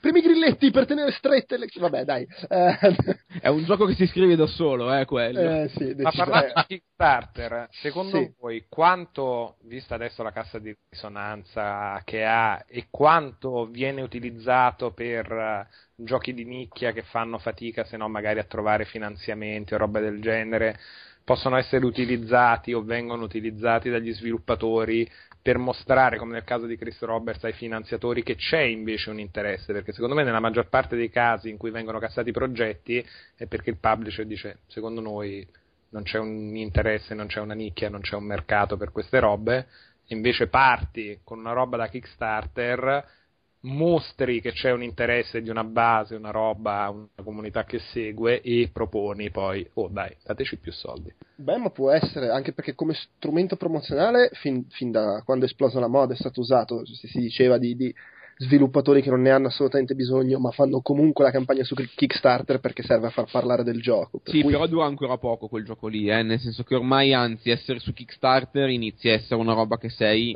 da quasi sfigati. disperso, cioè, oh, ah, sono- secondo me ci sono decine di giochi fighi su Kickstarter che noi che lo seguiamo mm, Eh, però, con fervore appunto- non conosciamo. Eh, ma appunto, se tu sei uno che non ne ha. E il paradosso è quello, cioè, se tu sei uno che non ne ha bisogno, invece, andare su Kickstarter va a finire che ti, ti fa pubblicità gratuita, perché siccome sei uno che non ne ha bisogno e che quindi è già conosciuto, fa notizia il fatto che tu vada su Kickstarter. Rispetto al progettino sconosciuto che va su Kickstarter e magari non se ne accorge nessuno perché ormai ce ne sono 100.000. Vero, vero, vero. Il che è paradossale, perché chi non ne ha bisogno finisce per levare spazio a chi invece. Ah, chi ne ha bisogno, esatto, sto pensando alla stessa cosa.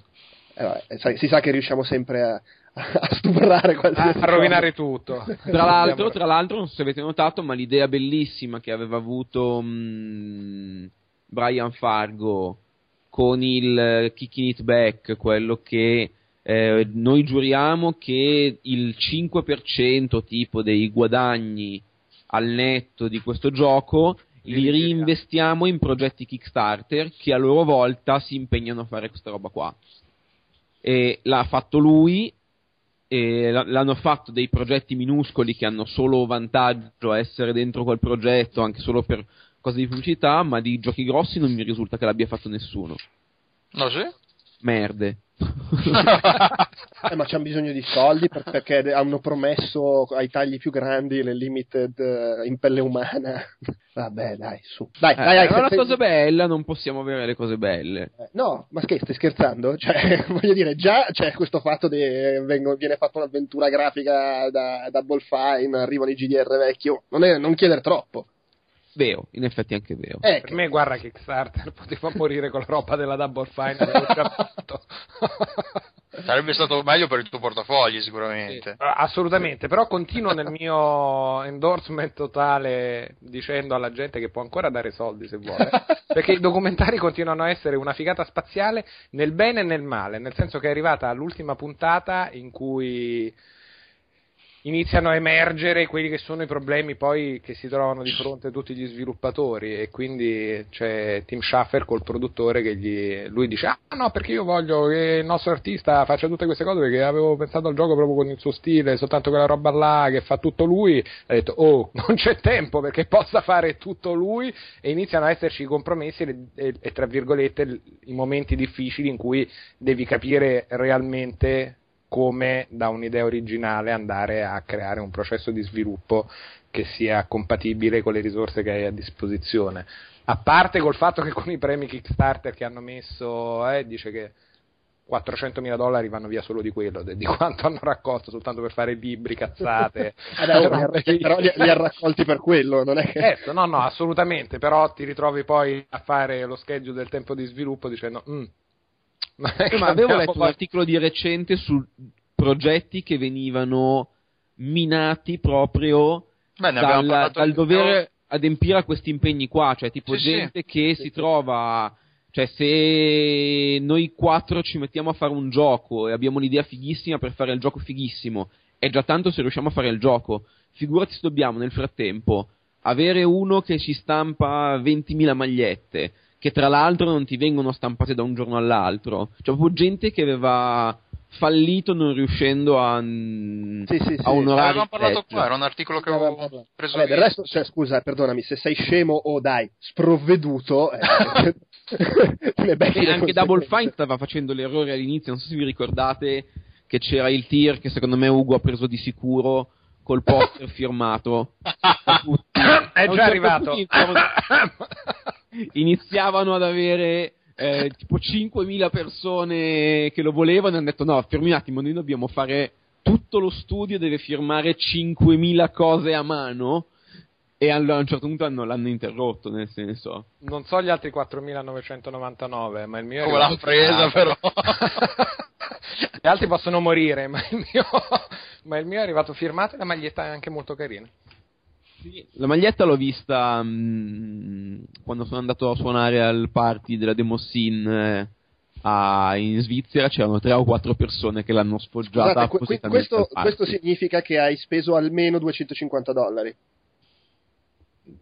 O si sono sbagliati spendendomi robe o ho speso almeno 250. No, così, visto che non vuoi mai fare la È che in realtà io Cioè, sto con... Poi io- possono essere anche 10.000, eh, però almeno 200. Allora io in realtà stavo proprio conducendo questo, questo gioco con me e con Ugo, nel senso che io nella mia testa ho, ho scommesso, ho scommesso quanto ha messo Ugo e per adesso sto ancora vincendo, cioè per adesso potrebbe essere vero. Quando, lui, quando Ugo mi ha, aveva detto che non voleva Felsinger- dirlo, Sono andato subito ad aprire la pagina del progetto su Kickstarter per controllare e il poster firmato comincia a 250 dollari. Que- abbiamo questa- questo, questo dettaglio. insomma. Siamo a puntata di CSI. Adesso cerchiamo le tracce di sperma sul No, ma sito. io ho anche detto che poi quando mi arriva, cioè alla fine si capirà più o meno quando. secondo me quando noi finiamo il gioco, nei credits alla fine appare executive producer Ugo Romano. Quando vedremo le foto a cena a casa di Tim Schafer. No, allora, a parte il fatto che l'ho fatta fuori dal vaso, e ok, questo è abbastanza appurato rispetto alle entrate che ho io nella vita, devo dire che tra tutti quelli che ho finanziato rimane il progetto di cui sono più entusiasta proprio per gli aggiornamenti costanti che fanno, sia dai documentari che sono il miglior, proprio la cosa più figa che io abbia mai visto di retroscena di un videogioco, e sono sempre in conflitto perché da una parte mi piacerebbe che arrivasse il gioco. No, no, no, che arrivasse il gioco e fosse la sorpresa totale.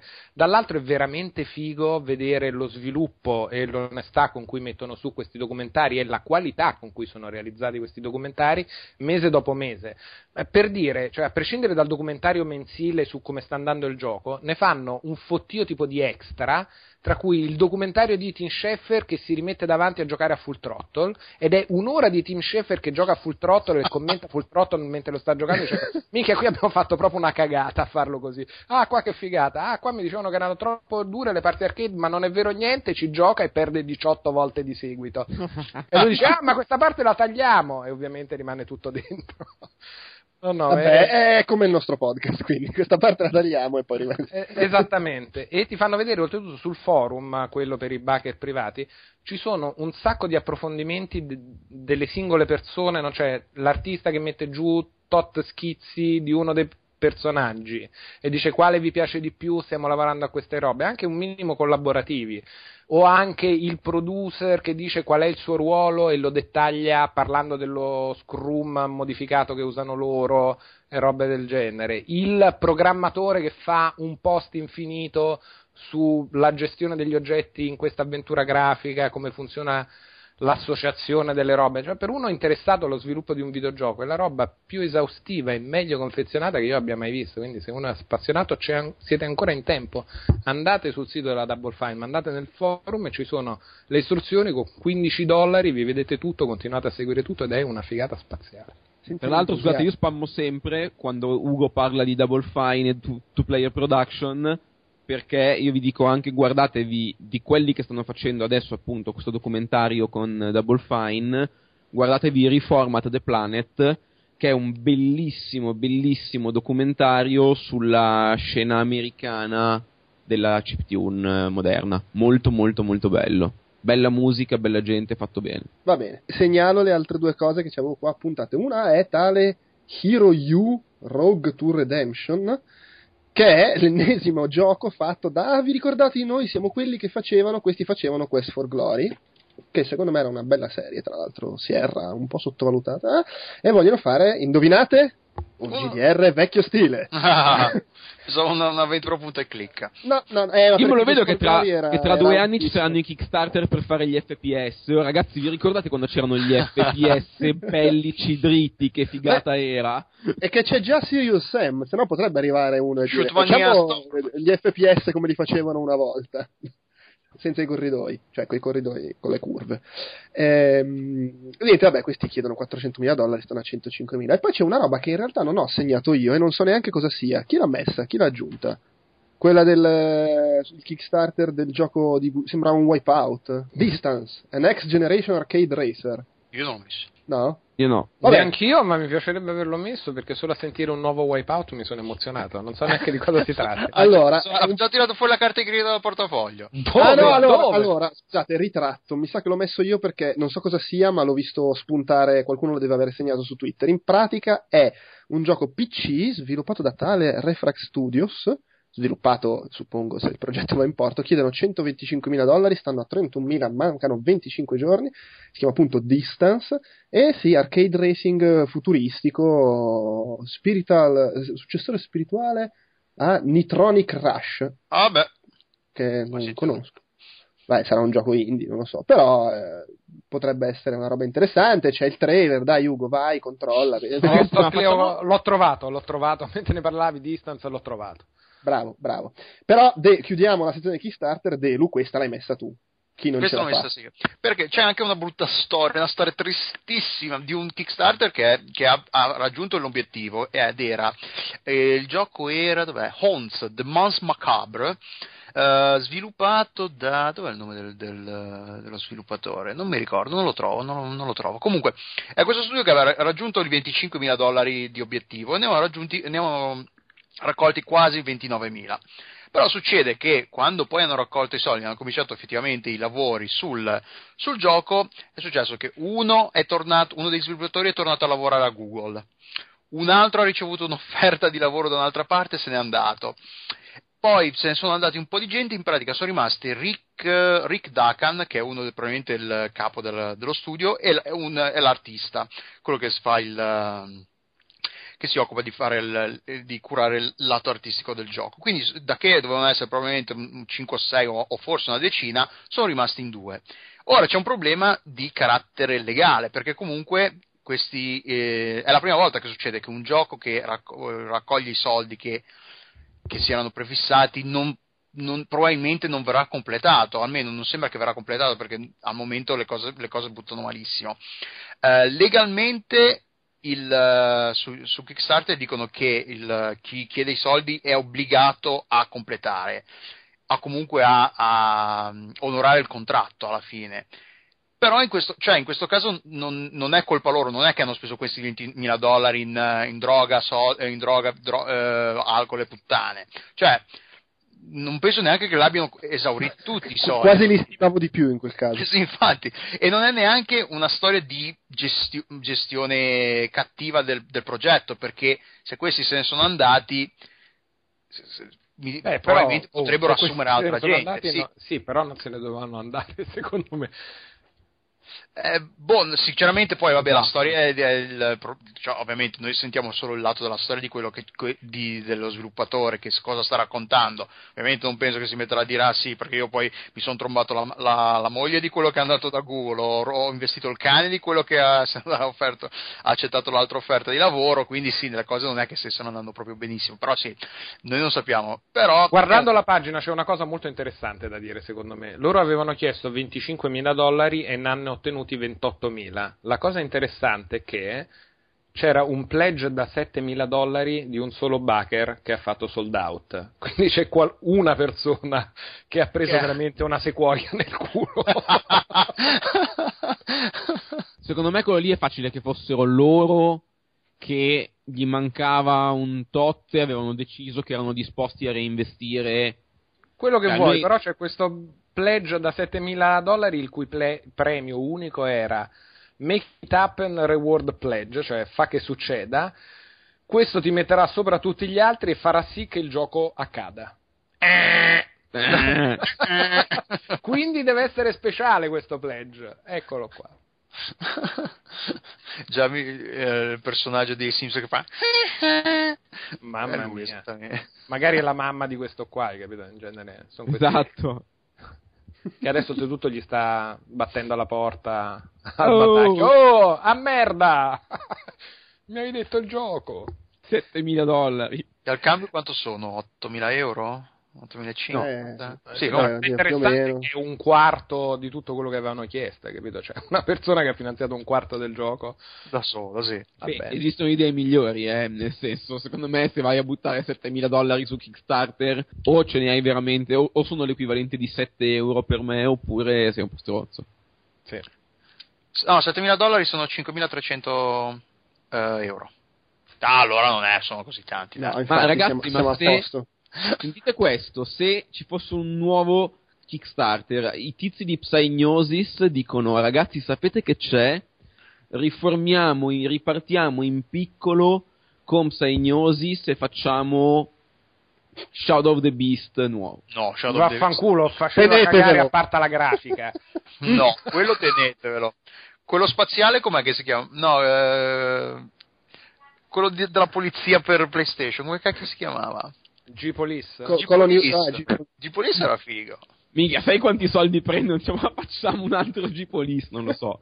non credo ne abbiano presi molti neanche quando è uscito G-Police. Io ho un affetto pazzesco per Psygnosis, molto meno ce l'avevo per Studio Liverpool. Ma non c'è un singolo gioco vecchio loro per che cui... rigiocheresti.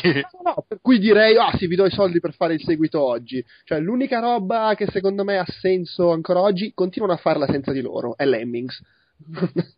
È vero, però. Eh, quindi... eh, ma perché non c'è più la magia del parallasse, capito? Eh, sì, mi pare i parallassi. Va, va, va, va, va. Chiudiamo qua, che non si parla mai dei morti. non è mai bello, ma non possono rispondere. I poveracci sono lì che si rigirano nella tomba, eccetera. Dai, passiamo alla gente rosica, che ci sono quattro cosette veloci da, da segnalare.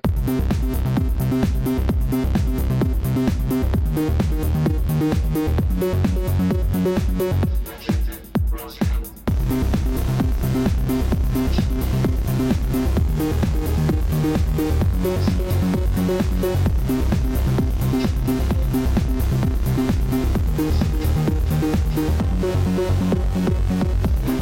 Oddio, veloci, vai a sapere, considerando come abbiamo preso, come abbiamo divagato stasera su alcuni argomenti. È strano, eh, perché di solito non lo facciamo, siamo molto diretti, precisi. Allora, eh, uno è ormai un po' storia vecchia, però ero curioso di sentire così le opinioni dei presenti, ed è il turbine di rosicate che si è scatenato ne- nell'internet quando è uscito l'annuncio che si fa Bayonetta 2 ma è esclusiva Wii U. E vabbè, è partita la pioggia di merda e la gente, oh ma come, la multipiattaforma mi diventa esclusiva, vaffanculo! Eh, devo comprare il Wii U, eh? E poi c'è stata la risposta, no, ma noi non è che vogliamo farvi incazzare, però oh, rendetevi anche conto che se non facciamo sta cosa col cazzo che potevamo fare Bayonetta 2, eh, abbiamo cercato un partner in Nintendo, loro evidentemente ci tenevano talmente tanto ad avere il gioco hardcore su Wii U che ci hanno dato i soldi, figata, facciamo Bayonetta 2. Oh, vaffanculo, dovete morire! Tanto poi lo fate anche su PS3 e 360, io lo compro lì. Questa, questa- questa è la bottom line che danno a tutti. Sì, sì, finirà come come Resident Evil 4. Eh, col fatto che Nintendo è quella che ci ha messo, cioè non è semplicemente che glielo pubblica nei negozi come a volte capita, che ne so, arriva Monster Hunter in Europa, Nintendo Sì. si fa carico della distribuzione, la promozione. No, è Nintendo tipo che ci ha messo i soldi perché loro saranno andati da Siga, ma in realtà con Siga gli è finito il contratto perché loro avevano 5 giochi in contratto con Siga e i 5 giochi li hanno fatti. L'IP è di. non è di Sega? Non è neanche L'IP, di- l'IP credo che sia di Siga ed è infatti la ragione per cui c'è anche il logo Siga nel gioco quando è stato presentato e le robe varie ma di base quella che ha finanziato che finanzia lo Ah, sviluppo vabbè, credo che sia il grosso sia Nintendo E quindi Nintendo avrà dato anche un botto di soldi a Sega per farsi Eh, dare esatto. il... Sì, tra, tra l'altro, perché secondo me- Sega ormai ha detto hanno talmente pochi soldi in cassa e stanno talmente disperati che hanno detto se non c'è scritto Sonic sopra mm, no eh, vabbè, ma lì, lì eh, eh, è chiaro che non lo possiamo sapere, dipende da quali sono gli accordi, perché se l'IP è di Sega non si può neanche escludere che l'accordo sia tipo fra 5 anni lo potete fare su un'altra console, però fra 5 anni, cioè, chi se ne frega anche, voglio dire. Allora, quindi noi riusciremo a resistere a Bayonetta 2 e non comprare un Wii U? No, per me... eh, assolutamente non c'è problema compro Wii U ci sarà Bayonetta sopra figata ecco, esatto. per, per me con Bayonetta 2 è passato da Wii U purtroppo, essendo la persona che sono, prima o poi lo compro, a... Ah, vedi, c'ho anche un buon motivo per comprarlo. Questa questo cambiamento c'è stato, che credo fosse poi un po' quello che volevano ottenere quelli di Nintendo conquistandosi questa esclusiva, convincere un po' di gente. Sì, beh, allora, Eh, secondo me che magari era abbastanza nella nicchia. No, no, è chiaro, vabbè, però nel senso, l'esclusiva di Bayonetta te la compri per far vedere che Sì, sì, però è una gioco. buona carta per far vedere quella roba là, sicuramente. Dubito che, pensano, che pensino di farci... No, no, assolutamente. È, è una questione di immagine, credo, Sì, è sì, far sì, vedere che su Wii U ci sono quei, quei giochi lì, anzi ci sono in esclusiva. Ma alla fine mi sembra lo stesso identico discorso di facciamo l'esclusiva con Capcom per i Resident Evil. Sì, poi il motivo della piagnina generale è sempre quella roba che io capisco perfettamente che uno c'ha solo il 360, ha comprato Eh. Bayonetta supportando e poi non ci può giocare rosica ed è ok, ma c'è appunto da mettere in chiaro quella roba che hanno fatto capire anche loro tra le righe, oh ragazzi guardate che se o Nintendo ci metteva i soldi o il gioco non succedeva, anche perché pare che il gioco fosse già stato picciato anche a Game Informer con una cover, ma per un altro publisher poi non se n'è fatto nulla, quindi si vede che qualcuno ha tirato i soldi indietro, si è tirata indietro e poi è intervenuta Nintendo dicendo vabbè dai ragazzi ve lo facciamo fare. Quindi, sì, oltretutto, ecco, c'è da dire una cosa, che mentre Resident Evil 4, quando poi è uscito su PlayStation 2, eh, sì, c'aveva delle feature in più, però graficamente c'era stato un, un downgrade notevole. Se alla fine Bayonetta 2 esce su PS3 360, magari graficamente non c'è neanche sta differenza colossale. Dai, certo, se, se esce fra 5 anni e quindi esce sulle prossime console, ci avrà una grafica di merda per quelle console, probabilmente. Vabbè, Sì. ma chi se ne frega. Comunque, siamo qua. Fabio, tu sei contento? Ma sì, non è- a, me, a me è piaciuto molto, però non è che mi faccia impazzire, che mi dico, ah no, allora devo averlo. Eh, ma Cioè, sarò io, co- non raccontiamoci cazzate. tanto ce l'avrò a un certo punto. Solo che appunto io questa volta non lo prendo al lancio. Perché non me la... Cioè, mh, veramente sarebbe bastato cambiare gli sprite, cioè cambiare stile grafico al Mario che stanno facendo e l'avrei preso. Ma Fabio, il- ti devo dire una roba del nuovo Mario che non si deve dire, non si de- No. Io ti dico, c'è molto, c'è una certa aria Oh cazzo. Ma la devo, la devo tagliare questa affermazione. Magari sì, dai, fammi un Ok. favore. sì, la taglio tranquillo. Cioè, scusami un secondo, taglia ancora allora. Allora, no, allora aspetta, la- No, è troppo rischioso il cazzo. lascerò un ti dico solo beep poi Fabio che dice oh cazzo. Va bene, poi ne parliamo in settimana.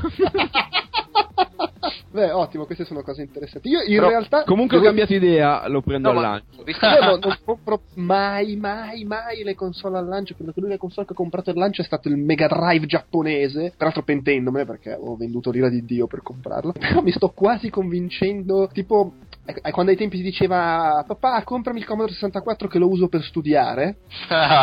Questo invece sarebbe... Risate sul retro della sala. eh? Mi sto quasi convincendo, no, ma mi serve per lavoro. Vabbè, ma io me lo racconto da anni questo. Io tutte le ho prese per Eh, lo so, però io sono perfettamente consapevole del fatto che è una cazzata. E, e quindi. Io ho eh, smesso di raccontarmi cazzate da quando ho comprato la mia prima console al lancio, che era il Super Famicom del lancio giapponese. Ah, vedi che poi è quasi più o meno contemporaneo a me col Mega Drive Sì, giapponese. sì, no- non ti dico, ci ho lasciato giù tipo i risparmi dei regali di compleanno e Natale di tre anni, Eh, ma più- non me ne sono minimamente pentito per un cazzo perché me lo sono portato a casa con Super Mario World e mi è scoppiato il cervello. No, ma io non mi, non mi pentii del Mega Drive giapponese perché eh, era comunque la figata per me. Mm, A posteriori mi sono pentito e infatti ho ricomprato tutto del, del fatto che per comprarlo avevo venduto il Master System con tipo 38 giochi, pistola, occhiali 3D, per, per comprare il Mega Drive con un pad e tre giochi. Eh, però vabbè, qua è, è- è il pentimento a posteriori da nerd, retro gamer che poi va su Anche perché era bellissimo. Cioè, a me forse. Se dovessi scegliere tra tenere solo il Mega Drive e solo il Master System, forse terrei il Master System. So che sembra assurdo, ma.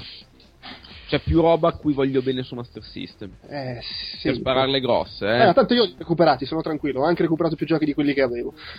ho due pistole ottiche, ho preso roba a caso. Puoi fare il dual wielding. Allora, poi chiudiamo il, abbiamo una cosa, una rosicata che abbiamo seguito negli anni. Eh, si è conclusa eh, la lotta in tribunale fra Activision e No Doubt.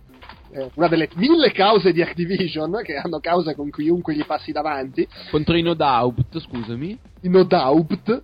Quelli della tipa bionda. Sì, che avevano, era- avevano fatto, erano quelli che forse si erano scatenati più di tutti insieme a Courtney Love quando avevano fatto causa. Ma come? Nel vostro videogioco possiamo cantare anche le canzoni degli altri. E gli avevano fatto causa. Activision gli aveva fatto contro causa dicendo: Ah, eh, non state rispettando il contratto solo per queste cazzate. E alla fine hanno giunto un accordo e si sono messi d'accordo senza andare, insomma, senza affidarsi alla giuria. Però non, non- non sono stati diffusi i dettagli. Non Piano con quella barra spazio. sì, sì, e poi io sto guardando The Good Wife a Raffica, vedo continuamente gente che si mette d'accordo, si danno i soldi, è uno schifo il mondo. poi, allora, a proposito di cause, invece questa è recente, si parla proprio di una decina di giorni fa, eh, Sony ha fatto causa a Kevin Butler. Non so se avete presente, Kevin Butler era il personaggio degli spot Sony, quel finto dirigente super spocchioso, ve lo ricordate, no? Sì, sì, No. sì. Lo ricordo. Sì, sì, sì, era anche simpatico, era divertente. Quando aveva aperto il. Un, non aveva aperto. no, anzi, non aveva fatto da host, da presentatore di una Sì, delle conferenze Sony a un, a un E3 di un- due o tre anni fa, forse. Era stato grandioso. E hanno fatto, vabbè, no- non a Kevin Butler, hanno fatto causa a Jerry Lambert, che è l'attore, perché praticamente è finito il suo contratto con Sony, quindi immagino non vedremo più Kevin Butler, e ha fatto uno spot per la Br- Bridgestone, se non sbaglio, sì, Bridgestone, in cui per qualcosa come 5 secondi si vede che sta giocando a Mario Kart. e nel suo contratto c'era il fatto che non poteva fare pubblicità in cui giocava con prodotti concorrenti a quelli PlayStation. La cosa fantastica è che Bridgestone ha risposto dicendo: Eh, ma nella pubblicità nostra non è mica Kevin Butler. È vero, cioè, ma che vuoi, cioè, vallo a- è quello il punto, vallo a provare in tribunale che quell'attore là sta interpretando Kevin Butler, se non viene presentato come Kevin Butler. Cioè, ma che minchia vuoi? allora, secondo me è facile che ci siano oppure probabile che ci siano ca- eh, clausole nel contratto dell'attore che interpreta Kevin Butler di non apparire in pubblicità per un tot di tempo una volta scaduto il contratto con noi mentre giochi a videogiochi della concorrenza. Potrebbe esserci una roba del In- genere. Infatti, eh, la Bridgestone ha detto eh, era scaduto da tre giorni il contratto con Sony, ma in pratica pare che ci fosse una clausola di esclusività in base alla quale l'attore non poteva usare le sue fattezze legate a un gioco della concorrenza. E Bridgestone dice: Sì, vabbè, le sue fattezze, però non è Butler, eh, sta interpretando un altro personaggio, non rompeteci le palle. Vabbè, poi è chiaro che lì dipende dalle clausole, e vai, vai- vai a sapere. eh, Come funziona. Però apparso- hanno distribuito una versione censurata dello spot, tagliata. Sì, l'hanno, l'hanno tagliato. Oltretutto, devo dire, uno a occhio così, per uno che conosce il personaggio Kevin Butler e le robe, essendo la sua faccia, lui che gioca un videogioco e fa la faccia da tolla in cui dice no, stiamo lavorando seriamente, intanto sta scimmiato con Mario Kart, sembra proprio Kevin Butler. cioè, io posso capire che a Sony le sia partito l'embolo. Detto questo, secondo me è una pessima mossa a livello pubblicitario per Sì, te di andare a sì. cagare il cazzo per una roba del genere. Uno perché pubblicizzi ancora di più la cosa, quindi Io ottieni adesso- anche il risultato opposto perché secondo me tre quarti della, della gente che si è vista quella pubblicità sapendo quelle robe era tipo perché è stata linkata dagli articoli dicendo oh Sony fa causa a Kevin Butler Kevin Butler Kevin Butler tradisce Sony tradisce Sony. Mentre secondo me il 90% di quel pubblico non, non ci avrebbe fatto caso né se ne sarebbe accorta di una situazione del genere. Quindi vai a fare pubblicità al fatto che te l'hanno picchiato nel culo oltretutto fai il rognoso da, da appunto la gente rosica secondo me è proprio per cosa? per recuperare quanto? non sicuramente il danno d'immagine che ti sei fatto Vabbè, qua è lo stesso discorso di Bethesda che fa causa a Notch, allora. Esattamente fai la figura del cattivo dello scemo per una cazzata Eh, evidentemente ritengono. Sì, poi fare causa a Noci in quel momento era veramente come fare causa ai A panda Gesù. rossi carini e Ah, piccolini. Gesù. Cioè, Era- facciamo era- causa era- alla era roba fare che ca- picchia tutto il mondo. Era fare ai causa a bambini in Gesù. Africa. Eh, eh, era Eh, nettamente Gesù, c'aveva il culto dei seguaci. è l'azienda di chiodi che fa causa a Gesù hai capito? dicendo ah ha dato un brutto adesso ha una brutta immagine di di chiodi i chiodi adesso ha una brutta immagine negativa per colpa di Gesù Vero. Chiudiamo qua la divagazione su Gesù, per favore. Ma perché Gesù. era tanto fertile, vabbè. Mi sono, sono mantenuto oltretutto se- su dei binari di civiltà se mi ricordo come- fra i tag del post Gesù e i chiodi. Va bene, ultima rosicata è quella degli utenti che hanno comprato Rocksmith per PC in Europa. Eh, Rocksmith ha tardato, a parte il fatto che già di base Rocksmith ha tardato un sacco ad arrivare in Europa, pare per problemi di, di- di- leggo qua forse per problemi di trademark eh, perché c'è una band che si chiama Rocksmith e è arrivato e Ubisoft involontariamente ha scoperto un- la nuova frontiera dei DRM perché nelle copie PC di Rocksmith non c'è il codice di attivazione e quindi la gente ha comprato il gioco e ha cominciato a bestemmiare. Tra l'altro c'è proprio nel momento in cui Bellissimo. provano a fare quelli, no, ma dai, adesso vogliamo bene agli utenti PC, non usiamo più i DRM, siamo bravi, siamo simpatici, pam! Subito spara nel culo agli utenti PC con... Cioè, sono No. arrivati direttamente al comprati il gioco e non lo puoi giocare che cazzo vuoi. Ma anche No, ma soprattutto non lo puoi giocare in alcun modo. Esatto. È una roba fuori di testa. Ce l'hai Adesso, eh, il gioco, il però. codice presente sul retro del libretto di istruzioni. Quale libretto di istruzioni? ma poi, la, allora, la gente che... Anche perché loro stati, scusami, sono stati i primi ad aver tolto i libretti di istruzioni cartacei, se non sbaglio. Esattamente. sì. No, ma, ma poi la cosa bella è, è il dopo, cioè la gente che va sul forum, chiede informazioni e si trovano a dover com- andare sul sito del customer support, compilare un modulo e aggiungere una immagine digitale chiara della ricevuta che mostra il gioco comprato. Oh, ma porca puttana! Cioè, che vabbè, lo capisco anche, devi mostrare di averlo comprato il gioco, però tu immaginati la gente. A me avevano fatto una storia così con eh, quelli di Steam che mi, aveva- che mi avevano creato un problema e io gli avevo scritto una cosa incazzata, ma state scherzando, io sono un cliente, vi ho dato i soldi, vi devo provare di, aver, fatto i- di avervi dato i soldi, ma stiamo scherzando. Eh. Si era scusato ma aveva dato il codice. Ma c'è un messaggio sul forum di un utente, è bellissimo il messaggio perché c'è un crescendo, parte scritto normale, poi inizia a diventare colorato, i caratteri diventano più grossi, dice non ho un codice di attivazione per Rocksmith, ho prenotato il gioco per PC, ho prenotato una vacanza a mia moglie in Spagna per una settimana. per giocare a Rocksmith. Eh, ho mandato mia moglie in Spagna in vacanza per una settimana. Sono preso- Madonna, ma cosa Aspetta, le aspetta. facci? mi sono preso le ferie, ho riempito il frigo di junk food, mi sono seduto davanti alla TV, E mi sono ammazzato di seghe per sette giorni. scusa. avevo la chitarra in mano e niente, no activation key. You need to fix this. Caratteri enormi. Dovete di- pubblicare una dichiarazione in cui dite cosa volete fare su questa cosa. Tipo ha sclerato. Ma è una storia bellissima, anche perché, scusami, chi è lo, lo squilibrato che mega hype, cioè ragazzi fermi tutti mega hype per Rocksmith, cioè, io non l'ho mai, mai sentito nominare, tra l'altro. cioè, io l'unico, l'unico che conosco che aveva fatto una roba simile è Pape che quando era uscito Wind Waker aveva preso una setti- due settimane di ferie, ehm, dei grammi di formaggi e formaggi, ho Ma detto. poi cioè, si è preso una settimana di ferie e ha mandato la moglie in ferie in Spagna. Parliamone. Ma come, cioè, immagino che ci volesse giocare tipo nudo a Rocksmith. No, che, cioè, penso l'idea fosse voglio giocarci per una settimana e non mi, dovere- non mi deve rompere il cazzo nessuno. Cioè, suppongo l'idea quella. È un- è- gliel'ha rotto Ubisoft. Tra l'altro Ubisoft che ha detto che a tutti quelli che hanno avuto questo problema daranno il Git Arcade Time Saver, che è un codice che dà l'accesso immediato a tutti i minigiochi di Rocksmith senza doverli sbloccare. Siete contenti, eh? Eh, Eh, che figata. Mm.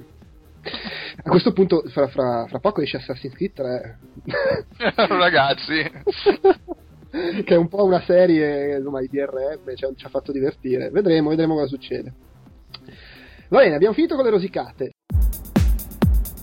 Saltiamo Voodoo Lounge perché Quedex ci non st- starà servendo brutta gente in brutti posti. Eh, tipo passiamo- Bar Raffaeli. brutto. Esattamente. E passiamo a seghe. Chi sono? Chi sono io? Se non. Chissà. Chissà destino è il mio. Anima che sono, clamando. Carne che sono. Chi sono? Chi, chi, chi, chi sono? Chi sono io? Se non quello. Chissà. Corso di percussioni. Chi sono?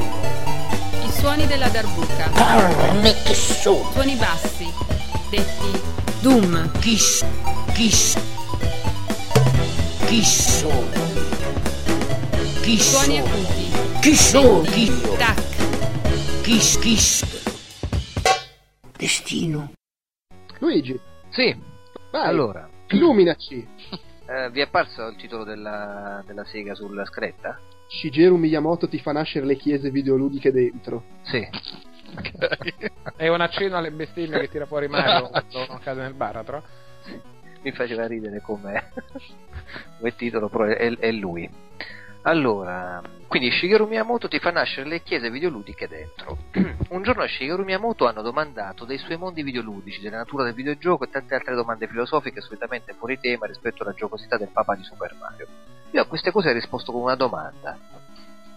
Che accadrebbe se in una strada affollata tu guardi in alto e appare qualcosa che stando a quanto conosciamo non dovrebbe essere lì? Certo, puoi ignorarlo facendo un gesto della mano e dimenticartene tenendo dritto. Oppure accettare che al mondo c'è molto di più di quello che pensiamo. Magari ciò che hai visto è una porta che conduce in un altro luogo. E se scegli di entrarci puoi trovare molte cose che non ti aspetti dentro il papà di Mario. Per poi continuare.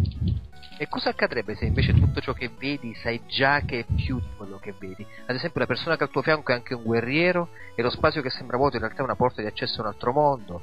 A quel punto, anche se comparisse qualcosa che non dovrebbe esserci, tu sai già che al mondo c'è molto di più quello che si vede. Magari una porta per un altro luogo, e se scegli di entrarci troverai molte cose che non ti aspettavi.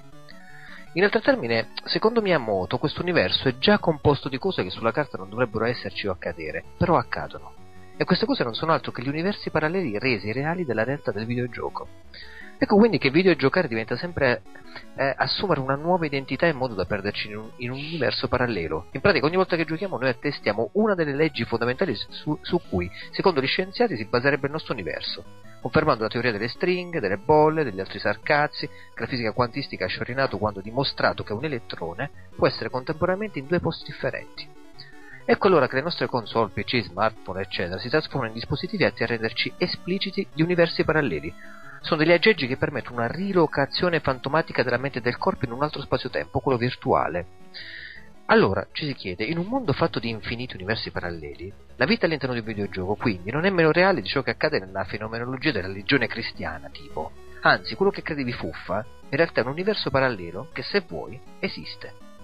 Ecco a questo punto che io sogno una chiesa videoludica che legittimi la fantasia per la realtà e la realtà per la fantasia. Sogno una religione per videogiocatori in cui un personaggio digitale come Solid Snake, tipo, sappia imprimersi per sempre in me al pari di un essere puramente letterario come la Madame Bovary o Napoleone Bonaparte o lo stesso Gesù Cristo nei Vangeli con i suoi mirabolanti atti miracolosi e miracolanti. In pratica sogno ciò che prima non avrei mai creduto possibile, la fine del simbolo che appunto finisce col trasformarsi in esperienza di pura, legittima, incontrovertibile realtà. 1-0 quindi, gol di Shigeru Miyamoto e palla al centro. Ah, tiro infuocato da Super Mario Strikers, ovviamente.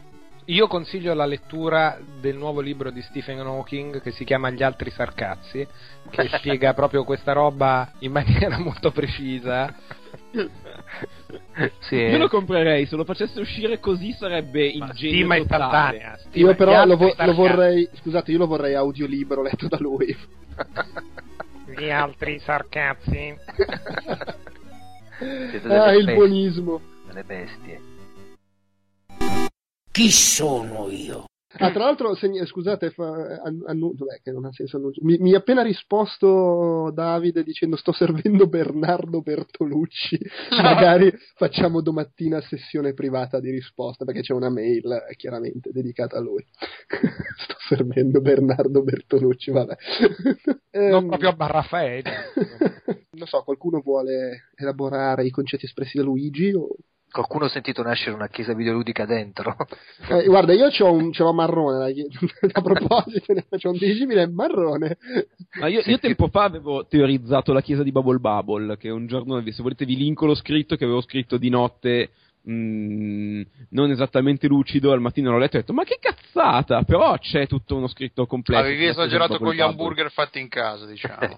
Sì, beh, e con Wallone noi dovevamo mettere su The Shrine of Puzzle Fighting, che era un sito, una realtà importante che non ha mai visto la luce. un sito di grandissimo appeal, giusto? Sì, assolutamente, che puntava alla massa. Eh, ragazzi, non c'entra niente. Vi è piaciuto il trailer di Halo 4? Oddio, tipo lo so se- poteva essere, Sì, sì, eh, sì. era di Fincher, ma poteva essere anche di, Di mio nonno. sì, di Johnny Puzzetta e tipo, ah, ma dai, il nuovo trailer di Johnny Puzzetta. Ma stiamo parlando di quel, di quel trailer che io non lo so se è stato Quello recente, appena uscito. quello del che gli fa uno scanning, quel Sì, sì, il tipo con le porta. cicatrici sulle braccia come gli adolescenti, con i tagli sulle braccia, i testi Sì, nella sì. faccia, quella roba là, sì. Eh, quindi risposta? Sì, l'abbiamo visto. No, vi è piaciuto? Eh, Oh. Porca puttana, se non, è colorato come un Super Mario zero. No, no, sinceramente sono scherzando, rimasto. sì. No, no, sono rimasto un attimo deluso dal fatto che coinvolge. Per dire, le pubblicità che aveva fatto David Lynch per la PlayStation erano delle robe abbastanza stranianti, linciani e sì. accattivanti, mentre questo mi sembrava proprio un trailer che poteva essere fatto da chiunque senza bisogno di coinvolgere quel nome, quindi o non ci ha messo granché di suo o gli è venuto Oppure ci ha messo giusto il nome e l'ha fatto fare lo stagista. quello che vuoi, però appunto non mi è sembrata una roba dicendo ah minchia che trailer eh, esagerato. Cioè, erano più belli i trailer di Reach per dire rimanendo in ambito di Halo o sono più fighi i trailer in CG di Assassin's Creed? Ok, ok. L- L'avete letto il libro La caduta di Rich? Quello di Halo? Dove No. na- na- narra proprio dell'infanzia di, di- dello spazio. Di David Fincher. no, perché io lo considero quello apparentemente un- molto bello, non è ai livelli del gioco di Ender, per intenderci, di Orson Scott Card, che è un classico, tra di fantascienza. Però c'entrano qui anche i bambini, eccetera, il fatto che per la prima volta vedi John da bambino, eh, poi come è diventato quando hanno prelevato i genitori, che l'hanno rimpiazzato con un altro, mi sembra una cosa del genere, ho visto che è fedele al libro. Insomma, a me mi ha, toccato perché forse conoscevo un po' tutta la storia e, e quello che ha dovuto fare l'umanità per ehm, fronteggiare l'invasione aliena che sapevano ci sarebbe stata. E quindi, sai, quando c'erano i bambini di mezzo, forse mi tocca un po' questo aspetto qui. eh, insomma, non è, non, è, non- non è gestibile così in maniera gne gne gne.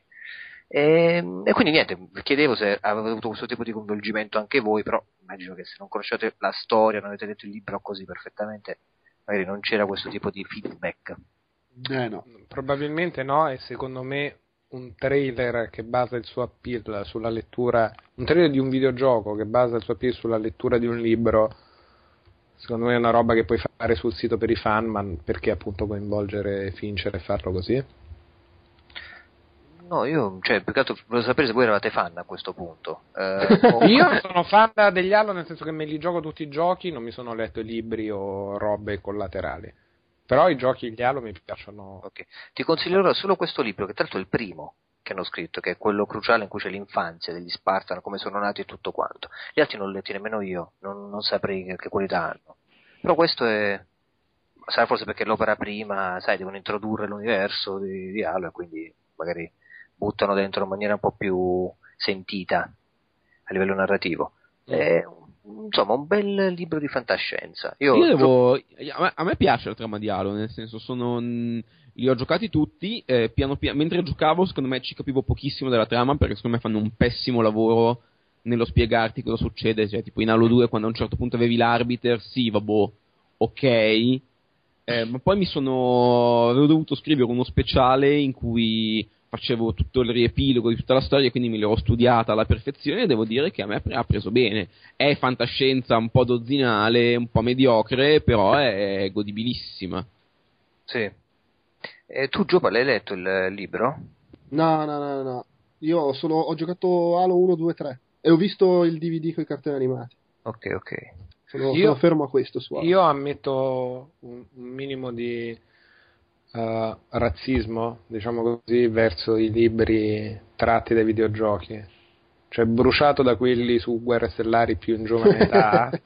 faccio- è e poi ci ho provato roba. in un paio di occasioni. Faccio veramente fatica a. Per quanto mi interesserebbe a livello appunto di conoscenza dell'universo e delle robe, un libro, se non è scritto veramente molto bene in quanto libro, e non soltanto come rimandi ai fan, mi cascano quasi sempre le palle a terra dopo cinque pagine.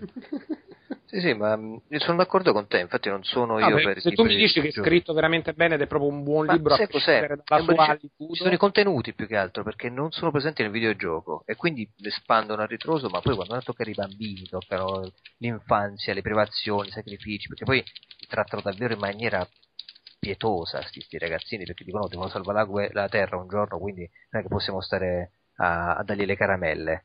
È, to- è toccante, cioè veramente tosto. Cazzo, lo leggo e ho detto, ah. però l'universo di Halo ha sempre evitato di far vedere appunto il loro addestramento, quello che facevano, le privazioni e tutto quanto. Il fatto che l'abbiano invece rimesso così, questo, questo scanning storico della, della vita di, di Sparta, di John, che tra l'altro si vede per la prima volta da bambino. Cioè, abbiamo visto il volto di John, però adesso lo vediamo da bambino. E ricorda la madre che lo chiamava John, e poi quando l'hanno prelevato, perché sta accademia arrivava all'UNSSC, pre- ti prelevavano da figlio, non, non gliene fregava un cazzo. Cioè, nel senso tu potevi essere eh, chiunque, eccetera, ma avevi quell'età, avevi quelle caratteristiche, ti prendevano e ti portavano ad addestrarti su una colonia. Tu- quindi tu vieni privato di tutto, famiglia, affetto, veramente tosto, tosto e duro. E quindi il libro parla di questa cosa qui fondamentalmente, un libro psicologico, molto però pieno di idee. E ho detto, cazzo, eh, quando ho visto sto trailer ho fatto però, hanno fatto veramente un, un excursus eh, dentro la psicologia di, di, di sto Spartan, che, che sinceramente a me non piace Master Chief come personaggio, perché sempre con quella cazzo di tuta, sempre con questo casco che non fa mai vedere nulla, cioè non mi ha dato mai la, la sensazione dell'eroe, non riuscivo a affezionarci, sicuramente non, non è fra i miei personaggi preferiti, però a livello letterario, avendo espanso l'universo attraverso la lettura, il fatto che fosse senza casco finalmente, anche se da bambino lo vedevi così o durante l'addestramento, me l'ha- reso un po' più umano, dicevo cazzo. Cioè, io penso che una grande cosa nel mondo dei videogiochi sarà quando si toglierà questo cazzo di casco. E tutti diranno, ah, vedo la faccia finalmente di, di, di sto Robocop sfigato. Uscito male. Sì, A me era piaciuto il prequel di Mass Effect invece, di libri. Ah, eh? Io ero in, sci- vabbè, ero in scimmia tantissimo con Mass Effect perché ci depositavo tutte le mie speranze videoludiche che fosse il nuovo Kotor eh, ed era fantascienza originale e tutto e me Sì. l'ero letto quindi anche un po' in preda all'hype però mi era proprio piaciuto cioè era mm, quell'approccio alla fantascienza che piace a me molto enciclopedico carino poi gli altri Beh, non li ho a letti questo però. punto mi inserisco anch'io e dico che ho appena letto il, il- il nuovo libro di Dead Space. Ah, sì, anche... Sì, è vero, ne ho anche scritto sul sito. eh. Sì. Ma è, è, è carino, cioè, eh, alla fine è quello che devono fare questi libri qua. È interessante perché ti, ti fa vedere un po' le cose che non si vedono nei videogiochi e ti racconta un po' com'è la, la, la società lì, eh, che non viene chiaramente descritta nei giochi. Si vede le- le- co- come si è evoluta l'umanità nell'universo di Dead Space. Poi quando cominciano a uscire i mostri è come i videogiochi, ma meno divertente. Mm, Eh, queste sono esattamente le ragioni per cui non leggo quei libri. Eh, allora, è, par- è paradossale, però quello Mi che ho notato di questi libri qua è che di solito nei romanzi, questi qui, co- come dire, i romanzi quelli un po' d'azione, i, i Tom Clancy, queste robe qui, eh, tendono a non essere esattamente meravigliosi nella parte iniziale, quella dove danno un po' di, di sostanza ai personaggi perché non è che sia esattamente una scrittura della Madonna. E poi magari ti diverti quando parte l'azione. Nei romanzi dei videogiochi che ho letto è l'esatto contrario, cioè è- magari è affascinante leggere la parte di contesto perché vedi un po' quello che c'è attorno all'universo che vedi nei videogiochi, poi quando inizia la parte in cui succedono le cose, alla fine è uno che ti sta raccontando le stesse cose che succedono nei giochi e che lette così sono meno divertenti. E poi tirò fuori il plasma cutter e gli segò tutti e quattro gli arti uno alla volta Eh, per poi raccogliere le munizioni uscite fuori dal cadavere. E, e intanto in sottofondo si sentivano dei rumori sinistri che sembravano di origine organica, ma non era ben identificabile. Eh, esatto, esatto.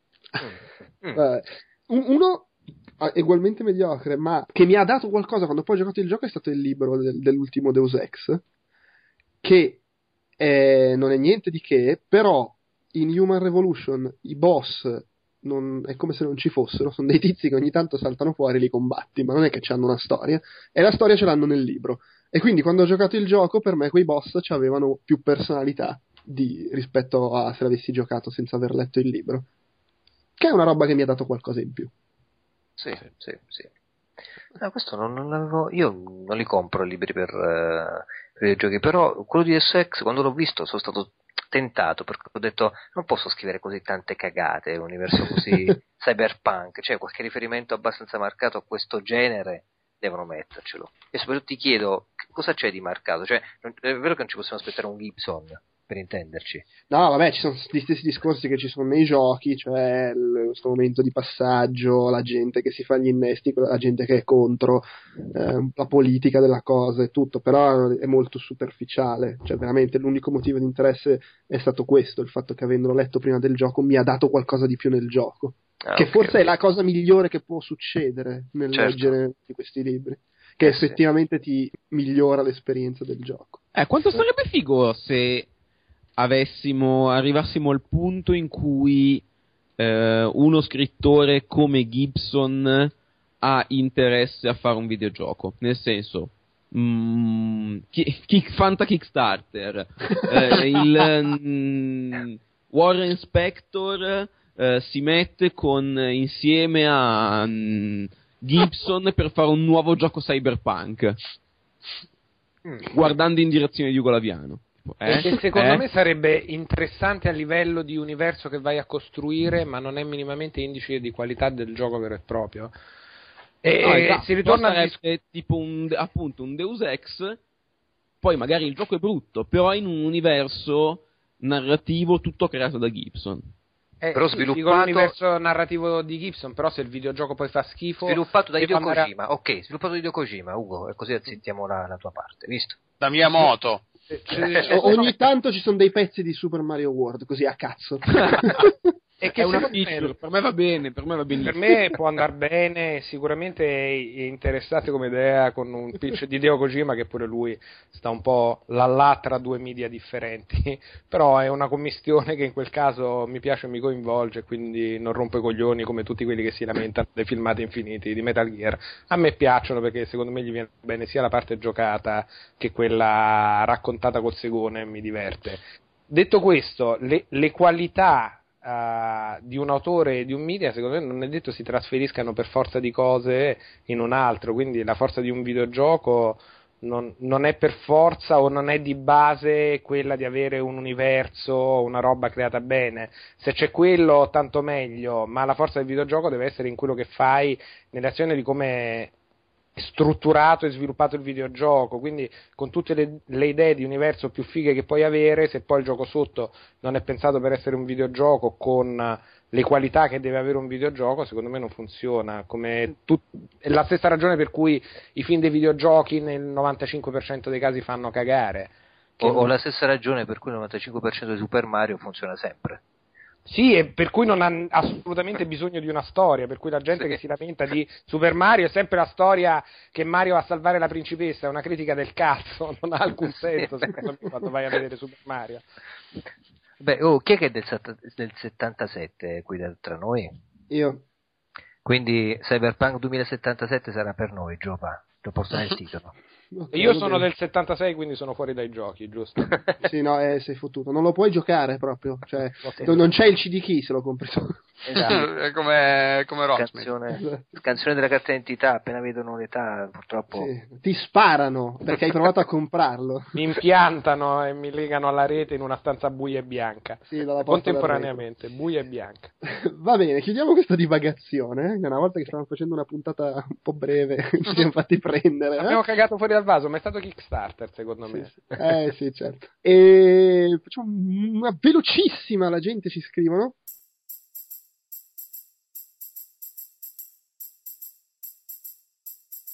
La gente, la gente, la gente, ci scrivono la gente, la gente, la gente, ci scrivono la gente, la gente, la gente, ci scrivono la gente, la...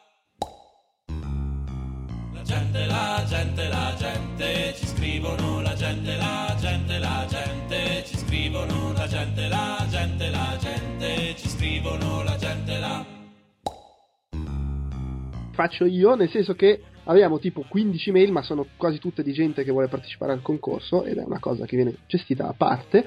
Eh, c'è un'email per eh, Quedex che, eh, come abbiamo sentito prima, forse riusciremo a, ris- a fargli rispondere alla domanda e quindi dopo, nel caso. Però volevo salutare Mauro del Core che eh, in extremis ha tentato di partecipare al, per ottenere i libri che avevo messo in palio un po' di tempo fa. Guerre Stellari ormai è andato, però c'è scritto anche per i romanzi di Halo. Dicendo che conosce Halo 3, lo sta giocando in multiplayer sull'Xbox 360 di un suo amico perché lui ha la PlayStation 3. e la sua recensione di Halo 4 a pregiudizio è: Halo 4 avrà una grafica migliore del 3, ma sarà più brutto come storia. Fine. E che porta- Però, siccome sei l'unico che ci ha chiesto i romanzi di Halo, 4, di Halo, bravo, hai vinto! Riceverai i romanzi di Halo. Un applauso. Bravo. Eh, ok, finisce qui la sezione della posta perché noi abbiamo degli ascoltatori molto, come dire, Le le- lega- ascoltano.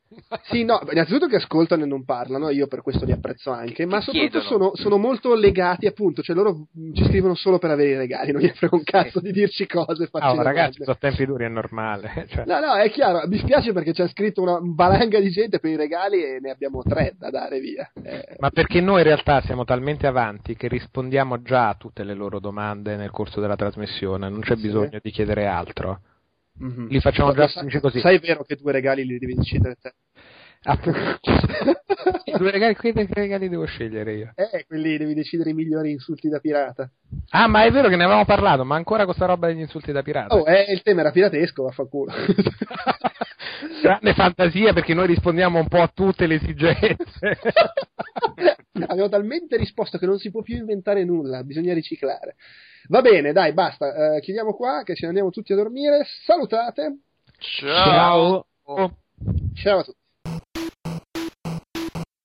Chiude qui anche questo episodio di Outcast Chiacchiere Borderline. Io, come al solito, e con il ritorno della mia voce da attore porno, vi ricordo il nostro sito ufficiale www.outcast.it dove trovate tutto il resto della nostra produzione, audio, video, per iscritta, quel che è. Vi ricordo anche la nostra email ufficiale podcast.outcast.it a cui, così, se voleste farci la grazia di scriverci qualche letterina, magari vi risponderemo anche o magari no. E soprattutto tenetela presente perché sono in arrivo altri regali. Non abbiamo fatto in tempo a inserirli in questo episodio, ma insomma arrivano. Il prossimo appuntamento con Outcast sarà il podcast Outcast speciale dedicato alla tavola rotonda sulla critica indipendente che si è tenuta a Milano poco tempo fa.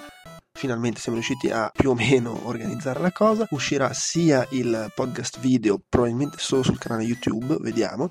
Dal punto di vista del podcast su iTunes, penso manderò solo la versione audio, però poi se ci tenete ad averlo in versione video su iTunes, vediamo, magari si gestisce. Dopodiché, insomma, a breve registreremo il nuovo Outcast Magazine che abbiamo accumulato un po' di giochi di cui vorremmo chiacchierare. Segnalo inoltre per chi si sentisse di passare dalla Games Week, che si terrà la prossima settimana a Milano, da venerdì a domenica, chiaramente questo vale solo per chi ci ascolta all'episodio appena pubblicato, che non saremo lì in veste ufficiale, però alcuni di noi ci saranno eh, in quanto parte della redazione di IGN Italia e potrete venire a trovarci e spaccarci maroni, tirare torte in faccia a chi ha firmato una recensione che non gradite, cose del genere. Io comunque non ci sarò perché grazie al cielo non si è organizzata la mia trasferta e anche perché purtroppo serve qualcuno che resti a casa a lavorare. Adesso vi lascio al post scriptum di questo episodio che, come accaduto qualche episodio fa, vede Babic e Ugo impegnati a segnare i regali. I regali che ricordo essere una copia di One Piece Pirate Warriors per PS3, una versione base del più recente Humble Indie Bundle e un codice per scaricare Little Big Planet eh, PlayStation Vita da PlayStation Store. Ciao e grazie.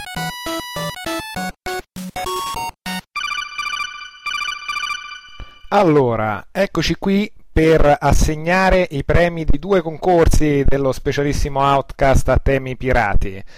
Abbiamo innanzitutto i partecipanti del concorso per One Piece Pirate Warriors, veramente un capolavoro sopraffino che vi vedo tutti vogliosi di giocare. Ah, ve lo dico subito, non vale riportarli da GameStop, non fate quelle robe brutte per favore. Comunque, andiamo subito a elencare un attimo i partecipanti e le loro proposte per un insulto piratesco. Allora, Femt88, che già aveva partecipato e vinto in precedenza, si presenta sul ponte del galeone con un sei talmente marcio che se te butti in mare si dividono le acque. Si apprezza lo sforzo biblico, lo si apprezza. Poi abbiamo Ideale Ultra o Ideale Ultra, vai a sapere, che ci dice sei così troia che per saziarti non bastano tutti i pesci di questo oceano. Classica, c'è il pesce a tema marinaresco, io direi che ha un suo perché. Poi abbiamo Pipep o Pepep, a seconda di come lo si vuole pronunciare, che ci dice che il suo insulto è possa tu diventare cibo per pesci e i pesci sterco di balena. Allora, io di questa proposta qua di Pipep, Pepep, apprezzo il tono surreale che permea tutto questo insulto, che tu possa diventare cibo per i pesci e i pesci sterco di balena, quindi che tu possa diventare cibo per lo sterco? Mm, curioso, curioso. L'altro partecipante è Sussurro che ci dice sei così brutto che se uno squalo ti mangia poi si lecca il culo per rifarsi la bocca, che anche qua c'è lo squalo, c'è il culo, rifarsi la bocca, l'essere mangiato dallo squalo, quindi la passerella. Ci sono diversi elementi pirateschi che possono funzionare secondo me anche come ambientazione dell'insulto. Abbiamo quindi Chiki Onemic che ci dice sei così decrepito che se ti si spoglia una donna davanti l'unica cosa di legno che ti si alza è la gamba, anche qua molto piratesco, si apprezza, si apprezza. Quindi si passa ad Alessandro Masetti che ci dice Arrrr, brutto figlio di una bagascia masturbata con la mia gamba di legno che mi tolse quel galeone di tua nonna dopo essersi scolata 50 bottiglie di grog. Ciao e grazie. Qua secondo me abbiamo voluto un po' strafare, siamo andati un po' lungo, c'è la masturbazione, la prostituzione, nonne galeone che si scolano il grob, un po', un po troppo carico forse questo qui. E infine abbiamo un Luca Confalonieri che si presenta alla tenzone con un sei talmente brutto che quando Dio ti ha visto ha bestemmiato.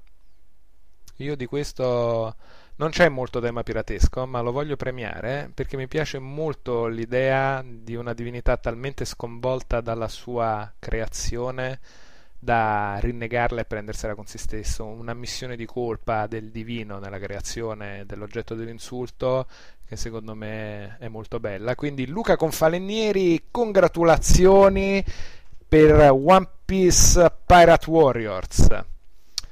A questo punto passiamo al secondo concorso a tema di insulti pirateschi che riguardava l'assegnazione dell'Humble Indie Bundle 6, quindi una bella collezione di un sacco di giochetti sicuramente sfiziose che immaginavo portasse un fiume di gente. Partiamo quindi con l'ultimo, con l'ultimo classificato che è Giovanni Guagliardo che ci dice sei la più grande testa di scibbia che abbia mai visto dopo Jopep. Ora zittisciti spegni il computer e vai a dormire o a scopare una sirena monca.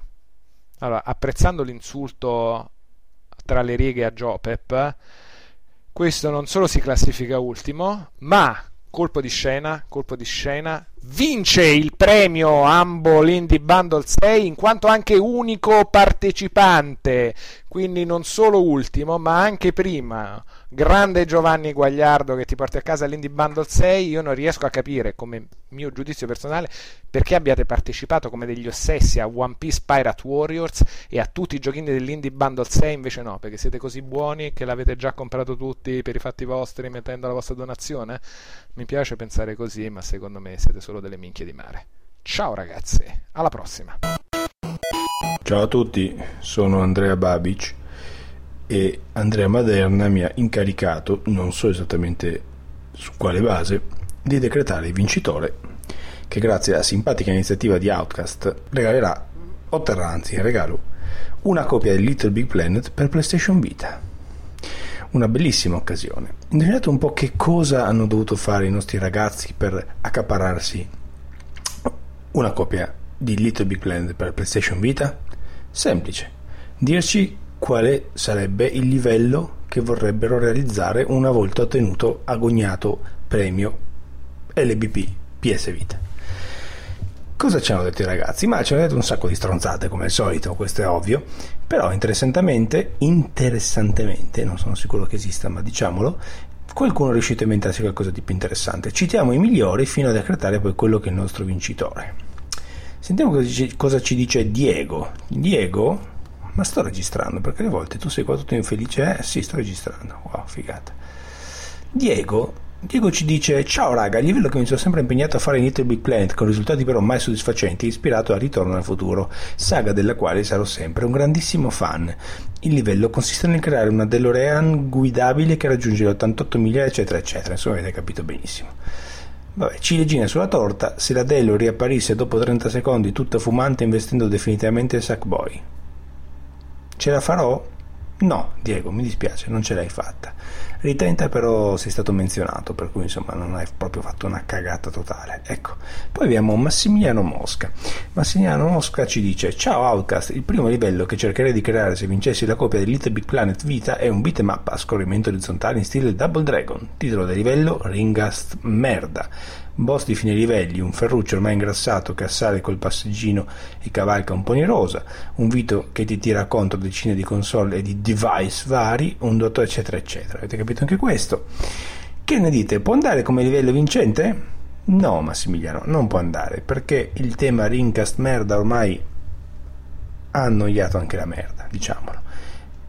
E tu dici, ma come voi lo cavalcate costantemente Rincast merda? Infatti noi stessi ci annoiamo di noi stessi, ma ci annoiamo dall'interno di noi stessi, per cui all'interno di noi stessi questa noia di fatto è la norma, per cui ce lo permettiamo.